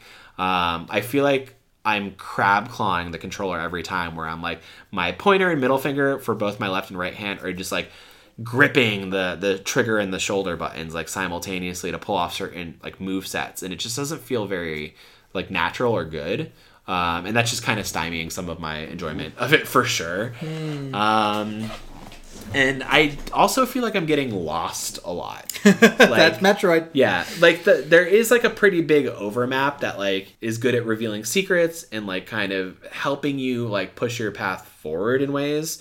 Um, and you come across stations that unlock the map in full, at least like the skeleton of it, um, to let you know, oh, these are the parameters that I'm going to need to explore. But filling up everything else is like basically as you go through a room, it fills it out on your map, as Metroids do, right? But Even Vanias. even Vanias. But there are some areas and rooms where I get into and I'm like, well, I can't quite figure out how to move forward with here. I thought I got like soft lock once, like where I I thought I couldn't move forward or backwards, and I'm like, what the fuck is going on? And this this is the one thing the game does that really bothers me is that there are walls, Oh, right? I've heard of this. Yeah, or like elements of the walls or floor or ceiling where it looks like a completely normal wall and it doesn't give you any visual indication that there's a weak point to it or you can blast it. but you shoot it and then it's like, "Oh, okay, it reveals a block." That then, you know, it reappears over time, but it lets you know, oh, okay, this is an area that I can shoot my way through. And, Nah, and- dude. and It's go got to be like a little crackly or yeah, something. that's the thing. Like, there's no like visual language to say on. I can shoot this. So No, no way. that part gets a little annoying. Where it's like I, a few times I've gotten stuck, and I'm just like, all right, well, let me backtrack and shoot my way around every corner of this yeah, room fuck until. that. Oh, let me shoot through every wall until. Yeah, you were watching me play an area earlier where I was getting stuck between areas I knew I for sure couldn't go through, and then I Yeah. go back and I'm like, why can't I advance? And then I literally just started shooting every fucking corner of the room, and I eventually just stumbled upon the solution. And I don't think that's very clever level design. No, it's not. No, like so. Straight up not. Yeah, there are just some elements between like the mechanics, um, the pursuer characters, which like I think in in, ex, in uh, on paper are really cool, but in execution just aren't really working for me. Um, just because it's just like I'm trying to explore and I'm just being pursued nonstop, and it doesn't work for me in the way that like Mr. X does in uh in like Resident Evil 2 or you know even Nemesis where I feel like it's it's clever. It's just like you're designed to get caught and die. And if if you didn't, then you're very lucky somehow. um, I'm gonna play it through. Uh, I spent a lot of money on the collector's edition, uh, so I'm gonna I'm gonna get my dollars worth on it. It's a very large box. And I I can't say that like I I hate it because like there are elements of it that I do like. I just um when I started playing it, I was playing it in handheld mode, and I didn't think it was a very comfortable experience. And then when I moved over to the Pro controller, like I was playing it this morning, uh, I was like, okay, it feels a bit better, but like just some of the the collision of the elements, like you know, just weren't working out for me. And I know Metroid is like historically a very difficult franchise, like, hmm. and that that's fine. Like difficult is one thing, but obtuse level design and just bullshit like i'm just like it's not clever like it's, yeah, that that whole hidden wall thing is some NES bullshit. yeah, and like I don't know, I like I come from that school of like having played NES games and fucking old school Zeldas, and like I get it. But again, there's a visual language that tells you this is a thing you can destroy, and Yeah. just not present. Just So- because it was done before doesn't mean like it's good now. yeah, Yeah. But you know, I I do want to like speak some positives to it. I think like um, Samus is a badass in this. The cutscenes are really like gorgeously animated, and like the the levels like despite like how they don't inspire much in in me, they are nice. Like there is a good foreground background kind of dynamic for some of them, and I'm interested to see like you know as I move to new areas because you unlock like elevators and trams that bring you to other segments of like the planet what those ecosystems look like right? Like i do, I do want to know that there's more to the game right? And you know even if my sense of adventure has kind of been like squashed a little bit um i like i, I do want to see it through and through but i don't think i'm gonna like run through and do like the 100% on it um like i see a lot of people doing friend of the show, Vern, I think he hundred percented it, which is fucking awesome because he's a big fan of Metroid. But yeah, I don't know. I like I wanted to rant and rave about this game. I wanted to be like a fucking just Nintendo nerd about it, but like uh, maybe it's time and place. Maybe it's all the things I spoke of that just feel kind of dated and clunky that just aren't working for me. Um, it's not even the jump that everybody's com- been complaining about. Where the, Yeah. where the people are like, "Oh, the jump mechanic sucks," and I'm like, "I think the jump is fine." You know, it's like, "Oh, okay, cool. Well, I jump once. That's all I got." Or you know, if I need to double jump, I have to like jump towards a surface or a wall and jump off of it. I'm like, "Cool. Like I got that. Like that's that's fine." Um, but yeah, I don't know. I will. I'll see it through. Um, I would be interested to see if like my opinion completely shifts at a point. If there's something that like just opens my third eye and makes me think, "Wow, this is a fucking like masterpiece." But just, I mean, for the moment, like I just think it's good. Like I don't think it's like amazing, you know. But Maybe if you were able to play it in 4K, your your tune would change. you know, maybe if I could fucking Fuck. Yeah, maybe if I could play it in 4K and give fucking uh, Samus a cowboy hat and give her a fucking hook claw hand, and, Yeah. you know, put her in Fendi boots, All you the good know? stuff. Yeah, it'd be great. You Be know? fucking fantastic. Or We'll play it on the PS5 and you'd be like, oh, this is a great game. Yeah, I don't know if that's what it is. Where like, it, so my this is a me problem and a you problem where I'm so adverse to playing things on my Switch because Oh, I hate it. I'm so like ingrained in like my my Sony ecosystem where it's like setting up my Switch, doing anything on it, like it's just so cumbersome for me. You reverse my A and B. Fuck Um, Yeah. off. That that too, where I'm like, oh, this why why, why would you do this? Why is the main button all the way to the right? Doesn't Yeah. make any sense. But you know, the the game it's getting high praise, high reviews, and people are loving it on the OLED right now. So like, you know, do please do not them. take my opinion uh, as the end all because like I have trouble seeing Switch games through as it is. so I do too. Yeah. I do too. But anyway, that that's Metroid Dread. Uh, Dread. And yeah, let me let me bounce it back to you for like one last final game here. Uh, Back 4 Blood. Talk Back for about that. Blood. Let me tell you, Back 4 Blood. You know how you watch a horror movie that's like a callback, an homage to like older type of horror movies? Yeah. And like you're like, oh, that was really good, but you still like the older horror movies better? Sure. That's Back 4 Blood. It's like, oh, this is a great callback to Left 4 Dead. I like Left 4 Dead better, right? But even though it's it's unfair because it's like, well, it's been years since Left 4 Dead 2 came out, and this game does push the mechanics of the or the framework, I should say, of Left 4 Dead because it's not a one for one copy, but mm-hmm. it's close enough, Yeah. right? But uh, there, there's just things where like my memory of Left 4 Dead is better than the reality of Back 4 Blood is now. And what I wanted Back 4 Blood to be like just a true successor in every sense of the word, and it's not because it like like we saw from the beta, it makes some decisions that are worse than the games that it's based on, and there's some decisions that are better and cool.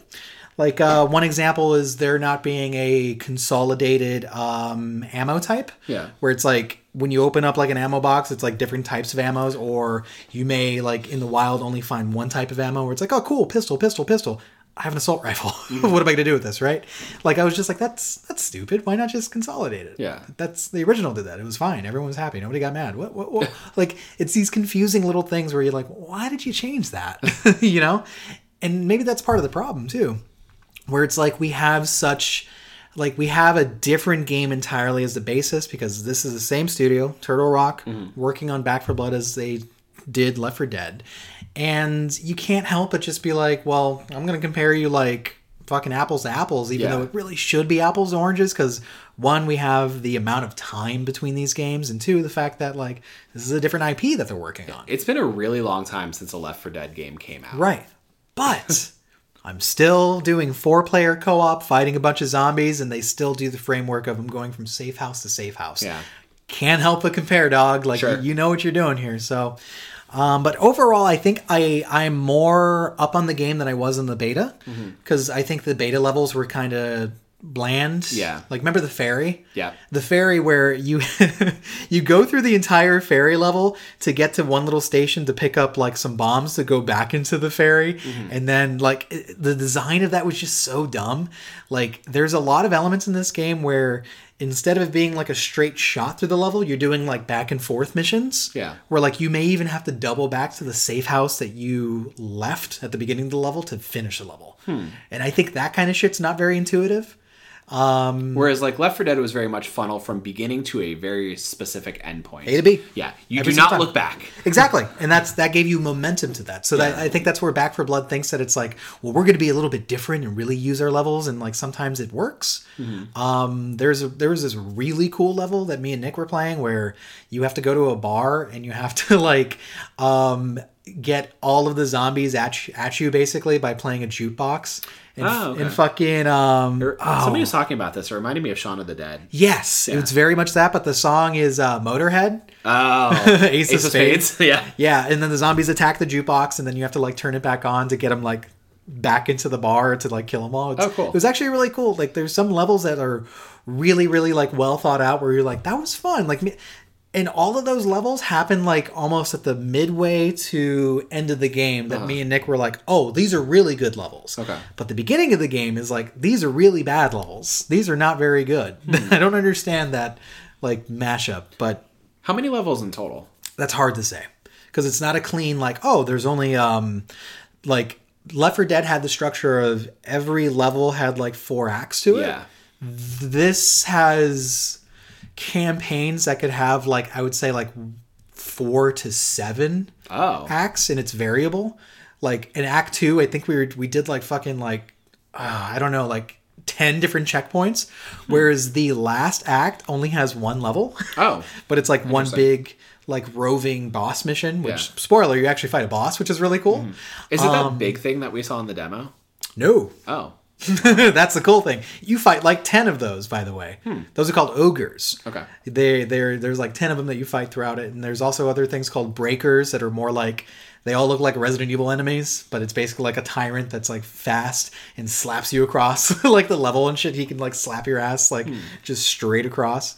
Uh, some of that shit's really cool. Like but the balancing is really off right now. The balancing fucking sucks, I would say, because the game doesn't know when to let up. Like its AI director just like says, "Hmm, they seem to be doing pretty well. I'm gonna send 15 specials at once." and you're like, "What the fuck, dude?" There's too many deadlock situations too. Like, um, there's no good struggle mechanic for when you get captured by a special. Like, you just have to hope a teammate notices you, or you're just gonna die. Okay. Like there's no like, oh, I can fucking wiggle the stick or anything, and like there's just too many of those. Although they do give you some fallbacks, like um, at at the safe house you can buy a stun gun, and if you get caught like that, you can just press like the D pad to use it, and you break free automatically. And like some of that shit's really good. I think I think that's clever where they have like a whole litany of things. But um, I really believe in Kiss. Keep it simple, stupid. Uh huh. Okay. I was In like, this the, game, the band? this game refuses to keep it simple. Okay. And that's what kind of hurts it a little bit. Originally, I thought the card system that they implement in the game, where you, um, Forgot about yeah, you have a deck of cards that have different perks. Some of it could be like faster reload, simple stuff like Yeah. faster reload or more health. Some of them are really interesting, such as if you get down, the rest of your team does like extra damage or shit like that. Just like crazy variables. Or my favorite, every melee kill is plus two health back for you. Oh, cool. That's fucking amazing, right? And you can have 16 slots for the cards. However, you don't choose the cards from the offset. It's random mm-hmm. when you get into a campaign where it goes, okay, here's a selection of five cards from your pool, mm-hmm. your deck, basically. Choose which one you think you're going to have fun with. Hmm. and then, like, between each round, you get to choose more and more cards. And some cards benefit the whole team, some of them just benefit you.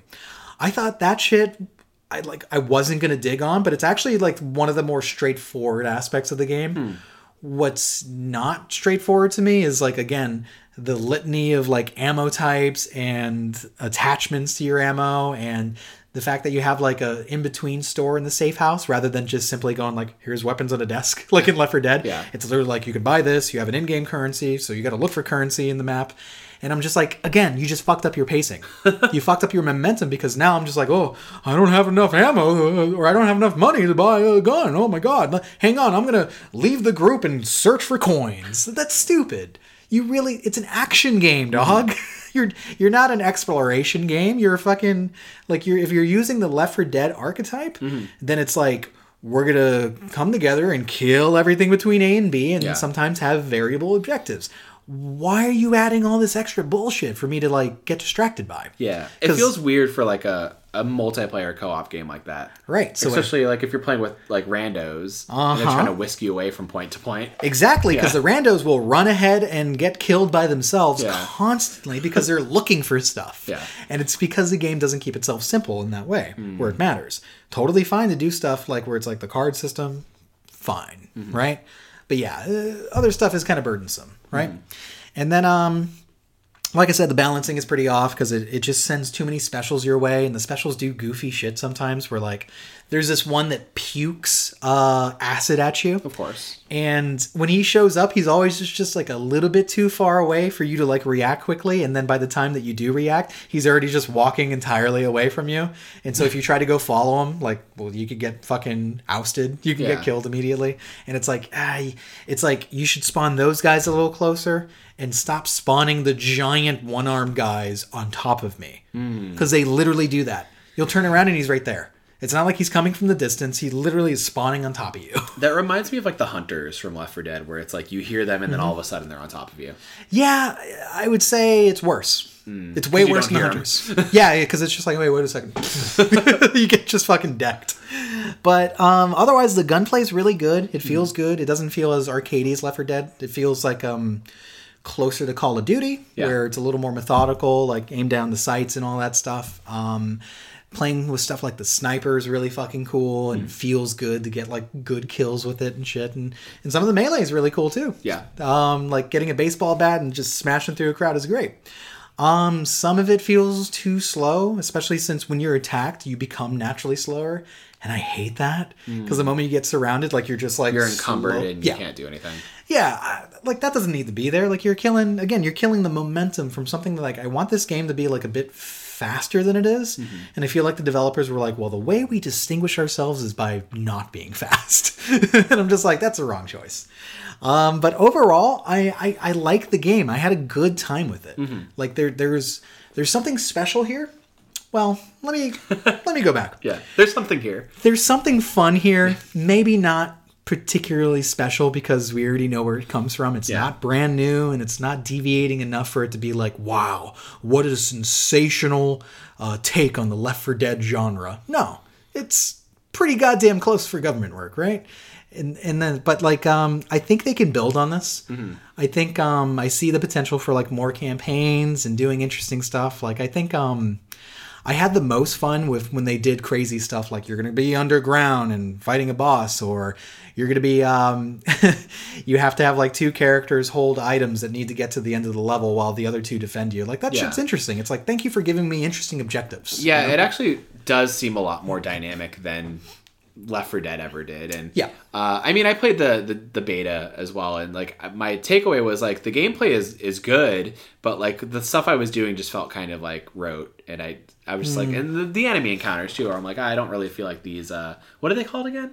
Oh, the Ridden. The Ridden. I didn't feel like the Ridden were particularly like well designed or inspired, but I was like, it was fun to get in there and just fucking shoot zombies and do stuff with your friends. Where like w- there was the one thing where you have to, I fucking forget actually. You have to gather stuff to like load a gun or load a, a, a rocket Oh launcher yeah, yeah, yeah. or Where something. you had the so it was an anti-tank like uh like an all artillery. yeah it was an artillery strike and you had to like put in the bullets and it took a while to load it so people had to protect you. Yeah, that was cool. So I like I like those elements. I think Yeah. that's like a neat shake up. But yeah, I just hmm, I don't know. Like there was something about it that didn't really compel me beyond that. Yeah. So I'm glad to hear that like you were able to get through it with Nick and like that towards the end at least it started to like pick up. Yeah, we beat the whole campaign. There was another cool one where you had to um, find these.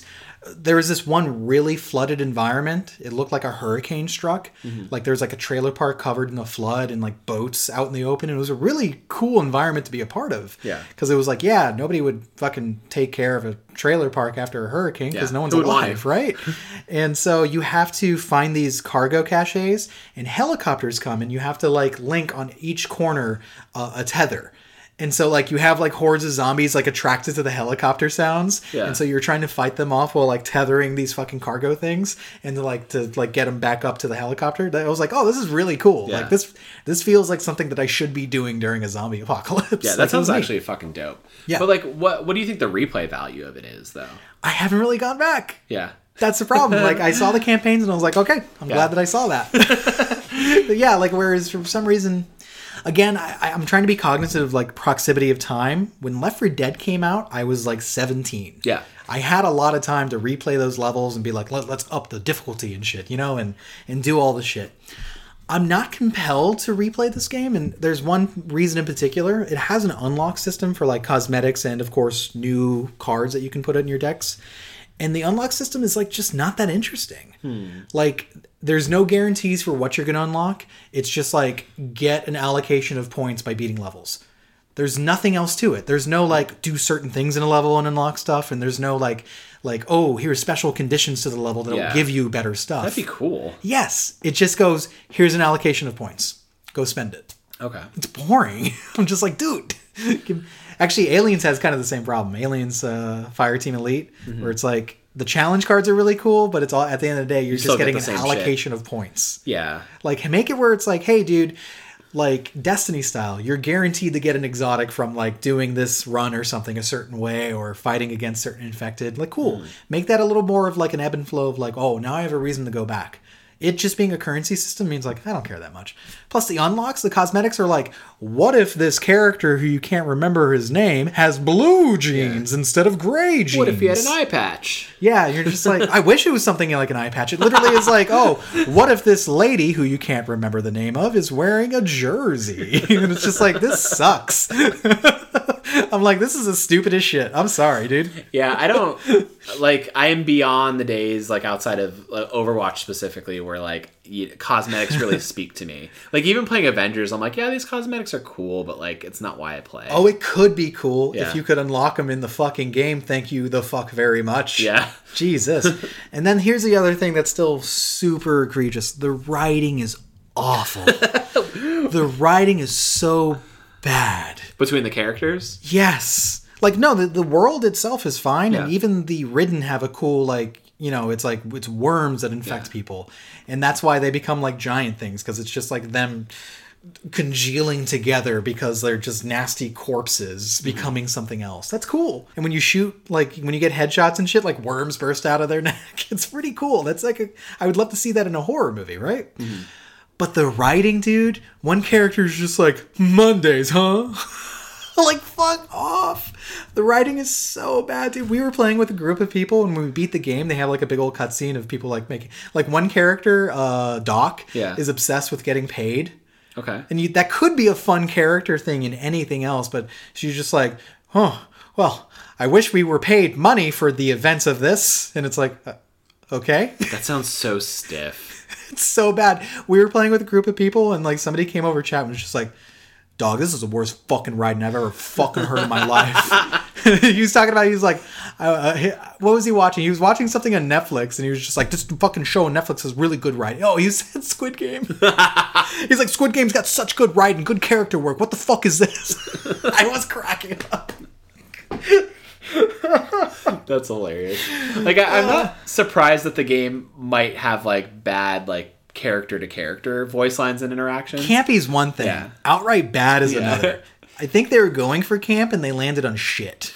But I think the problem too is like you have to give us characters that we're gonna end up caring about, and like for as like kind of tight as the cast of like Left 4 Dead was, you ended up caring about characters Yeah. like Zoe and Coach, and like their their care like their voice lines together felt like they colored the experience in a fun way, in a charming way.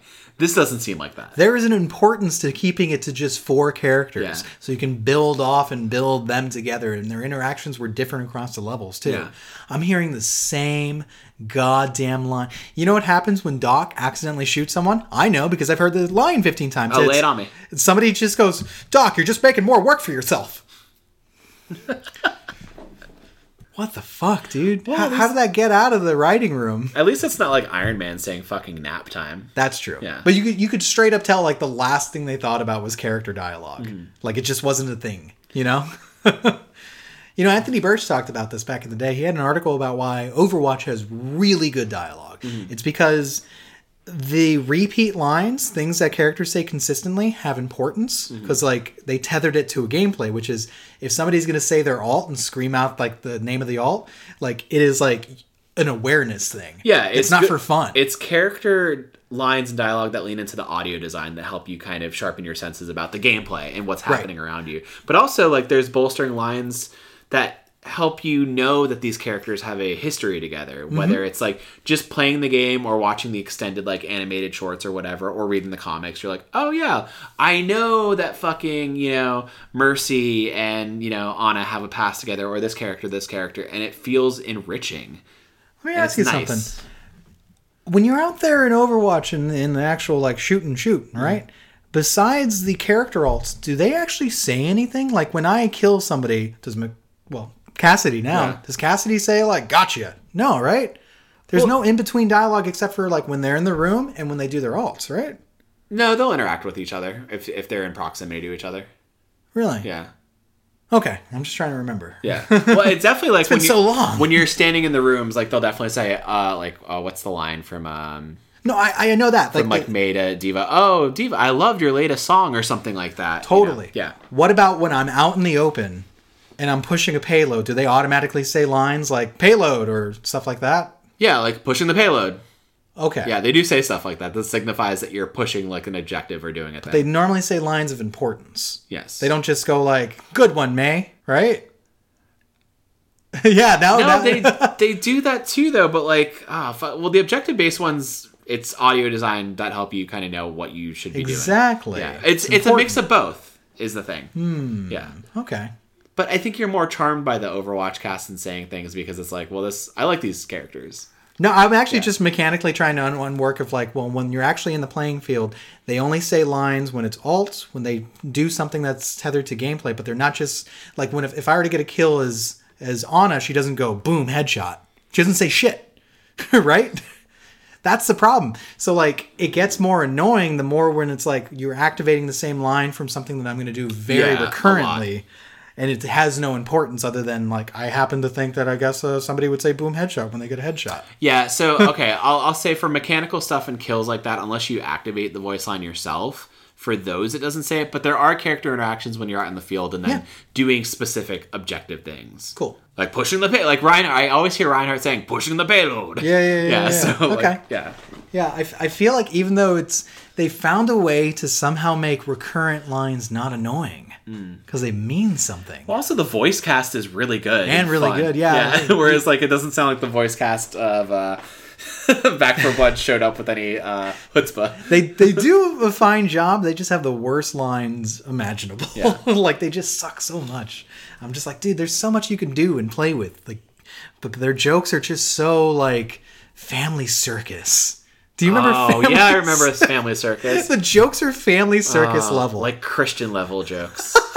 like I wouldn't say like maybe that bad, but like you get like what I'm these are these are jokes you tell at church. No, it's that. Yeah. It's that bad. But uh, yeah, Back 4 Blood, I uh, recommend it, and I doubly recommend it if you can get it on Game Pass for free. Because yeah, because that's how Nick was playing it, right? yes. So that's the cool thing too, that it has like cross-platform. Yeah. Yep. Yeah, we just jumped in Discord and played. Yeah. Dope. And like in order for me to hear the game, I just plug in my capture card. And just easy peasy. Cool. Yeah. Good stuff. I want to pick it up. I do. Um, I just don't want to buy it full price yet. Uh, yeah. Chelsea also is gonna wait for it to Yeah. be on sale because she was like, eh, I don't know about sixty bucks. Like I think forty is a good entry point for it for me. So maybe like during the holidays when they do a sale, I'll jump on it. we got to go back to Aliens, dog. We do. I have one campaign I haven't finished yet. Well, Back 4 Blood, Return for Left. Okay, don't do that. Yeah, um, no, I I'll hop on it when uh, when Chelsea gets it, and uh, hopefully you and Nick will be down to play it again as well. Well, I own it. And so. hopefully by then they'll add more, maybe quality of life stuff, or you know, listen to fan feedback a bit. From what I understand, the extra campaigns aren't free. oh, So that's a that's a, I feel like that's against the grain for like for like what other games as a service are doing. Like Alien said that it's gonna all of its campaigns will be free. There's other games that definitely do yeah, which that's cool for like a game that was already a budget title. So kudos that. to Aliens. Yeah. Just play World War Z. Oh yeah, you bought the what was that edition called? Uh Aftermath. Aftermath. Yeah. World War Z was a good ass game. Great ass game. Yeah. Great ass game. Well, anyway, I think it's time to shut this one down. Yeah, guys, sorry we went a little long. We had like fucking eight games we had to talk about in full. Uh, some games that I had to bash. You just full on reviewed Life is Strange. You know that? That was like a review. uh, So the thing about Life is Strange is like I talked about it without really spoiling Wow, anything. he's coming back into it. because like to talk about a, a narrative game, like you Yeah. have to talk around the narrative. Yeah, yeah, Because yeah. otherwise you spoil it. So yeah, no. it was still a review. Yeah.